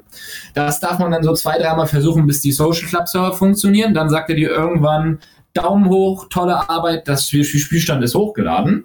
Dann darf man die PS4-Version wieder schließen und dann darf man die PS5-Version starten. Also idealerweise hat man beide Spiele installiert, dann dauert das nicht so lange. Startet die PS5-Version, geht dann über das Startspiele-Hub in den Story-Modus und wenn er das dann macht, dann sagt er einem dann, hey, wir haben online einen Spielstand von dir gefunden, möchtest du den downloaden? Dann klickt man auf Ja, dann dauert das ein bisschen, dann sagt er einem, hey, super, der Spielstand ist gedownloadet, den kannst du jetzt nutzen äh, dann kommt man in den Singleplayer rein. Wenn man dann online den Spielstand, also den Charakter portieren möchte, darf man nicht vom Singleplayer in den Online-Modus gehen.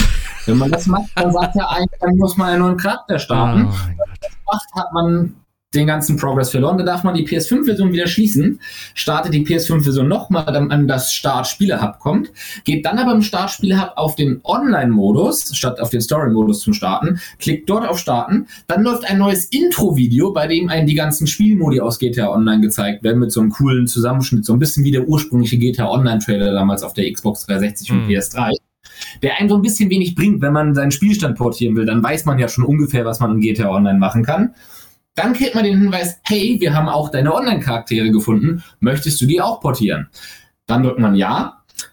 Dann kriegt man nochmal vier, fünfmal Fehler, dass das gerade der Account nicht berechtigt ist, portiert zu werden, weil die Social Club Server gerade Fehler haben. Mhm. Oder wenn man Pech hat, ist der Account einfach nicht berechtigt, dann ist der ganze Fortschritt futsch. Und wenn man dann das OK-Zeichen kriegt, dann mag man ja meinen, oh, ich bin auf der sicheren Seite, alles ganz toll. Aber dann kommt man in die Charakterauswahl, wenn man mehrere Charaktere hat oder auch wenn man nur einen Charakter hat. Und dann muss man aufpassen, dass man mit X seinen Charakter wählt, weil wenn man Viereck drückt, dann löscht man seinen alten Charakter und äh, erstellt einen neuen Charakter. Und wenn man dann mit X den Charakter bestätigt hat, dann ist der Charakter portiert, alles ist tipptopp und dann läuft alles. Das Problem ist aber, GTA Online ist ja ein Spiel, wo es Microtransactions gibt, ist ja bekannt, sogar sehr teuer zum Teil. Wenn man einen Charakter sich gemacht hat auf der PS4 damals und hat dort vielleicht mal jemals Geld ausgegeben für eine Yacht oder sowas und man drückt außerdem auf Viereck und löscht seinen Charakter, dann ist ja das Echtgeld, was man ausgegeben hat, für immer weg. Also es ist eigentlich noch schlimmer als bei anderen Microtransactions. Wenn ich bei Call of Duty mir COD Points kaufe für einen Cosmetic Pack, dann selbst wenn das jetzt völlig zum Geld das Geld rausgeworfen ist, diese Cosmetics kann man mir nie wieder nehmen, solange Call of Duty existiert, außer irgendwann werden die Server abgeschaltet. Aber ich kann ja nicht meinen Online-Account löschen. Aber ich kann theoretisch bei GTA Online meinen Charakter löschen, auf dem Items sind, für die ich echt Geld ausgegeben habe, die ich dann nie wieder hin, äh, zurückkriege. Und das Lustige ist, das Ganze ist so ein bisschen, ich sag mal, nicht ganz so deutlich erklärt, wie es sein müsste, weswegen es mehrere Leute gibt, die sich dabei verklickt haben und das nicht mehr rückgängig machen können und 500, 600 Stunden Fortschritt verloren haben und sich seit dem Launch von der PS5-Version oder der Series X-Version mit dem Rockstar-Support rumschlagen und vom Rockstar-Support so ein ja, das ist so gedacht, tut uns leid, können wir auch nichts machen, zurückkriegen als Antwort. Und dann das heißt, ja, kannst jetzt neu anfangen halt.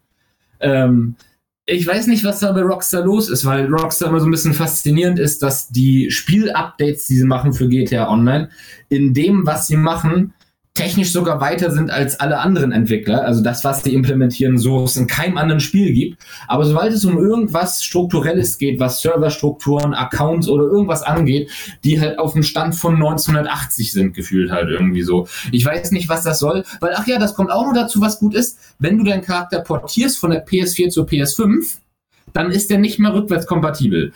Der Charakter wird dann auf der PS4 gelöscht und ist nur noch auf der PS5 spielbar. Hm auch das, ich weiß nicht, warum sie das gemacht haben. Also, ja, also ich weiß, äh, Rockstar und Accounts ist ganz kompliziert. Das Thema hatte ich auch schon denen. Ich habe da auch mit dem äh, Support irgendwie hin und her geschrieben, weil ich da auch damals Probleme hatte. Ich weiß es nicht mehr genau, was es überhaupt war. Ich habe schlussendlich hab ich gesagt, weißt du was, fickt euch, ich mache einen neuen Account, ich kaufe mir das einen nochmal äh, und fertig. Aber ähm, müsstest du nicht trotzdem irgendwie. Ja, ja, klar, natürlich, aber es war nur ein paar Euro. Ähm, aber müsstest du nicht trotzdem irgendwie, du wirst doch darauf hingewiesen, wenn du deinen Charakter löscht oder nicht? Oder drückst du einfach aus den vier und der Charakter ist instant weg? Oder wie ist das? Nee, du wirst darauf hingewiesen, aber das Problem ist, dass halt eben dadurch, dass das Menü so ein komplett neues Menü ist, also also wahrscheinlich wird man es nicht aus Versehen machen. Ich habe es auch nicht gemacht, weil ich extra deutlich hingeguckt habe. Ich habe auch deswegen extra deutlich hingeguckt, weil ich vor Nachrichten gelesen habe im Netz, wo einige berichtet haben, ups, ich habe mich verdrückt und ups, das ganze System ist so ein bisschen wonky und funktioniert nicht ganz, weswegen ich halt da hellwach war, weil ja. mein Account hat irgendwas mit 1500 Stunden Spielzeit und irgendwie über 400 Millionen Dollar an Wert, was ich getan habe. Und wenn da was schiefgegangen wäre, wäre meine halbe Welt zusammengebrochen halt. äh, also ich sag mal so, es wird einem nicht aus Versehen passieren. Aber ich finde, selbst wenn jemand wirklich abgelenkt ist oder aus Versehen auf vier kommt und dann den Warnhinweis bekommt und da nicht ganz hinguckt oder was alles, ich finde es an sich einfach dreist, dass es halt eben man aus Versehen was haben kann, dass einem hunderte Stunden Spielzeit und einige Leute haben ja wirklich, weil sie dann viel zu viel Geld haben, okay, haben, haben sie es vielleicht auch verdient, aber haben dann irgendwie 800 Euro an Echtgeld ausgegeben für GTA Online, die dann weg sind. Ich meine, wenn es reiche Leute sind, die sagen, sie haben, wissen nicht wohin mit dem Geld, wird es sie vielleicht nicht so sehr krümmen, aber äh, oder, oder kümmern, aber ich finde es an sich äh, als System so ein bisschen fragwürdig, dass man seinen Charakter löschen kann und das, wofür man Geld ausgegeben hat, einfach weg ist. Ja, ja klar. Also, selbst wenn ich jetzt äh, bei einigen Spielen ist es ja manchmal, zum Beispiel äh, Ubisoft macht das manchmal, dass sie ja ihre komischen, du kannst echt Geld ausgeben, damit du doppelte XP hast oder so ein Kram. Oder in Assassin's Creed gab es irgendwie sowas komisches oder sowas. Wenn man sich sowas holt, selbst wenn man den Spielstand löscht und irgendwann einen neuen Spielstand macht, hat man das ja dann immer noch. Dann erkennt er, du hast ja einmal Kram online geholt und herzlichen Glückwunsch, du hast ja immer noch deinen Microtransaction Boost oder so ein Kram. Ja. Und das hast du geht ja online nicht. Wenn dein Charakter weg ist und du hast Geld da mal gelassen, das Geld ist für immer weg. Die Ware gibt es halt nicht mehr. Und das finde ich halt so ein bisschen, ich finde es ein bisschen moralisch fragwürdiger, als es schon so bei anderen Spielen ist, was, was sowas angeht. Ja, ähm, definitiv. Ich habe ich hab dann ein bisschen halt mal reingespielt, ich, äh, äh, weil ich gerade, weil ich im Online-Modus dann auch drinne war, äh, weil ich halt die neuen Spielfeatures ausgetestet habe. Weil technisch gesehen sind wir jetzt an dem Schneidepunkt, wo die äh, Konsolenversion, die PS5 und Series X-Version, mehr Möglichkeiten haben als die PC-Version, wenn man Mods rauslässt. Weil die PC-Version immer noch auf dem technischen Stand von der PS4 und Xbox One-Version laufen und die PS5 und Series X-Version haben jetzt einige Engine-Modifikationen bekommen, weswegen das möglich ist, dass zum Beispiel die, Fa äh, die ähm, Fahrzeugbeschränkungen, was die Geschwindigkeit angeht, aufgehoben sind. Weil normalerweise fahren ja GTA-Autos nur so circa 200 km/h schnell, auch wenn das irgendwelche Bugattis sind, weil es halt GTA nicht dafür gemacht ist, dass du mit 300 km/h fährst und die Engine meistens vom Stream von neuen Fahrzeugen und Passanten nicht hinterherkommt. Und am PC war das mit Mods schon seit Ewigkeit möglich, das zu beheben, weil PCs halt mehr Power haben. Aber auch Vanilla-mäßig fahren am PC Autos normalerweise nur 200 km/h. Und die PS5-Version hat das aufgehoben bekommen. Deswegen haben wir zum Beispiel neue Fahrzeuge und Teile, wo die Fahrzeuge einfach 300 km/h schnell fahren können, wie in echt halt. Ähm, und das haben wir bis jetzt nur auf der PS5 und Series X-Version. Das ist neuer Content. Da steht auch extra bei den Teilen und Fahrzeugen mit dran, dass das für diese neue Next-Gen Enhanced-Version Exklusiv-Content ist. Okay. Und es ist deswegen ein bisschen interessant, das so zu sehen, dass wir jetzt an dem kurzen Moment sind, wo die Konsolenversionen tatsächlich technisch krasser sind als die PC-Versionen sofern man Mods halt rauslässt. Und äh, ist interessant, das zu sehen vom, vom Content her. Also, was ja nicht nur ein rein grafisches Update ist, was natürlich auch schick aussieht und man merkt auf jeden Fall, dass das Ganze ein bisschen sauberer läuft und so. Da hat der GTA 5 immer auf Konsolen so ein bisschen Probleme gehabt. Aber ich fand gerade den neuen Content fand ich ganz cool, dass sie ein paar neue Fahrzeuge haben, halt diese ganzen neuen Teile und sowas alles. Ähm, und bin mal gespannt, was für neue Möglichkeiten dann im Online-Modus noch kommen werden. Weil im Singleplayer wird das ja alles leider nie landen, weil sie den ja nicht mehr supporten wollen. Ja, Ach, ich bin auch echt so ein bisschen, also online werde ich vielleicht noch mal reinschauen, aber im Prinzip, ich bin auch eigentlich durch mit dem Ding schon seit Ewigkeiten. Ich möchte eigentlich irgendwie jetzt mal langsam auch ein paar Infos haben zum neuen. Also irgendwann mal muss auch mal ein GTA 6 kommen, also weiß ich nicht. Ich habe es mir halt jetzt geholt, ey, für einen Zehner, ey, es ist halt ein ikonisches Spiel, weißt du, und ja, guckst halt noch mal rein. Aber wie gesagt, vielleicht noch mal online hier und da. Aber ja, das war's dann auch. Von daher. Ja, ist ganz nett. Ich finde es gut, dass sie jetzt für einen Zehner anbieten. Im Juni, ab Juni wird sie dann 40 Euro kosten, sowie auch die Disc-Version. Ähm, ich bin ein bisschen überrascht, dass sie das tatsächlich so günstig anbieten. Aber hey, ich nehme es mit für den Preis. Das ist alles cool. Ja, das habe ich mir genauso gesagt, auch für 10 Euro. Und ähm, ich habe es mir deswegen auch geholt, weil ich wusste, dass das mit dem Spielstand portieren nur für drei Monate geht. Und, ja, auch ähm, das noch. Ja. oh mein Gott, ey. Ja, warum auch nicht? Warum auch nicht, ne? verfällt das alles. Da haben sie die, die Ressourcen hat Rockstar. Aber Rockstar ist ja auch eine kleine Firma. Ja, ja, klar. Ja, ja. Muss ja auch irgendjemand an die ganzen Aktionäre da denken, dass sie ja auch irgendwie ein bisschen Essen auf den Tisch bringen müssen. No. Da kann man nicht die Server für einen Upload die ganze Zeit oben lassen. Ja, ja, ja, ja, Rockstar. Mal gucken, ob das. Naja, mal gucken, wie es mit dem weitergeht. Ähm, wir sind bei zwei Stunden, zehn Minuten. Wir hatten noch die State of Play, aber es ist nicht wirklich was drin gewesen. Also das Interessanteste war da tatsächlich die Turtles Collection, fand ich. Ähm, mhm. Dieses komische Dino-Spiel von Capcom. War so ein richtiger Troll-Move, wo alle gedacht haben, oh, Dino Crisis, aber nee. Äh, ich fand's gar nicht was. Wie heißt das? Exo Primal? Also. Exo Primal, ja. Nee. Aber ich muss sagen, ich ich bin ein sehr großer Resident Evil Fan, aber ich habe nie krassen Kontakt mit Dino Crisis gehabt. Also ich weiß, dass das halt so sehr trollig war und dass es da sehr viele Hardcore-Fans gibt, die da seit Jahren auf was Neues warten. Ähm, aber ich war da nie so krass drin und ich fand das jetzt nicht so unansprechend. Also ich, ich sag jetzt nicht, dass es jetzt Most Wanted Game ist, aber ich könnte mir vorstellen, dass es ganz witzig vielleicht sein könnte. Ey, alleine, alleine dieses Ding, ja, äh, äh, dieser äh, Wettervorhersagen-Typ sozusagen, ja, da kommen die Dinosaurier dann und dann fallen die aus so einem schwarzen Loch einfach alle raus und irgendwie die Exosuits. What the fuck? Was haben die geraucht bei Capcom? Also keine Ahnung, was das für ein Spiel ist. Das sieht auch, also für mich irgendwie, keine Ahnung null interessant aus und das ist eher wieder so ein Ding, wo ich mir denke, meine Fresse, mal gucken, ob das das nächste Anthem wird, aber. Naja. Ich habe eher Survive-Vibes gehabt davon, so von der. Ah. von dem Weirdness-Faktor, sag ich mal. Ah. Also das Interessanteste tatsächlich fand ich äh, Returnal, dass es ein Koop-Update bekommt. Und ähm, das Ganze ist, glaube ich, auch kostenlos. Ne? Wir haben eben noch mal geguckt, ich habe es jetzt nicht direkt gefunden. Aber, wenn ich das hier auch noch mal so lese, äh, frische Maps und es gibt, genau, es gibt noch einen Endless-Modus, Tower of Sisyphus. Äh, ja, genau, hier steht's ja. Das Update wird komplett kostenlos sein. Also, das ist geil. Also, wenn ich das richtig verstehe, kann man dann die, äh, die ganze Story im Koop spielen. Und dann werde ich mir auf jeden Fall nochmal das Spiel geben, denn ich habe es ja nie beendet. Ähm, und das ist eigentlich ein guter Zeitpunkt, da nochmal reinzugucken. Finde ich cool, dass das noch unterstützt wird. War eigentlich ein geiles Spiel. Ähm, von daher, Koop geht eh immer. Finde ich ganz geil. Ja, und ansonsten, weiß ich nicht. Wir haben noch was zu äh, Ghostwire Tokyo Say, Stranger of Paradise, Forspoken ist ja auch verschoben worden, haben sie noch ein bisschen was zu gezeigt. Und ansonsten eben, ja. Äh, Gundam Evolution, Turtles Kawabanga Collection, 13 Turtles-Spiele vom Game Boy, SNES, Genesis, Spielhalle. Irgendwann 2022 finde ich richtig, richtig geil. Vor allem soll es äh, online spielbar sein. Das heißt, die Koop-Sachen oder halt die, äh, das, das, äh, ein Ding ist da so ein Prügelspiel, so ein Beat'em-up-Ding.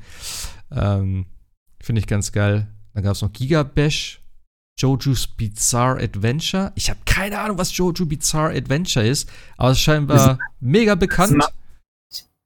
Das ist ein sehr bekannter Manga. Es ist, so, ja.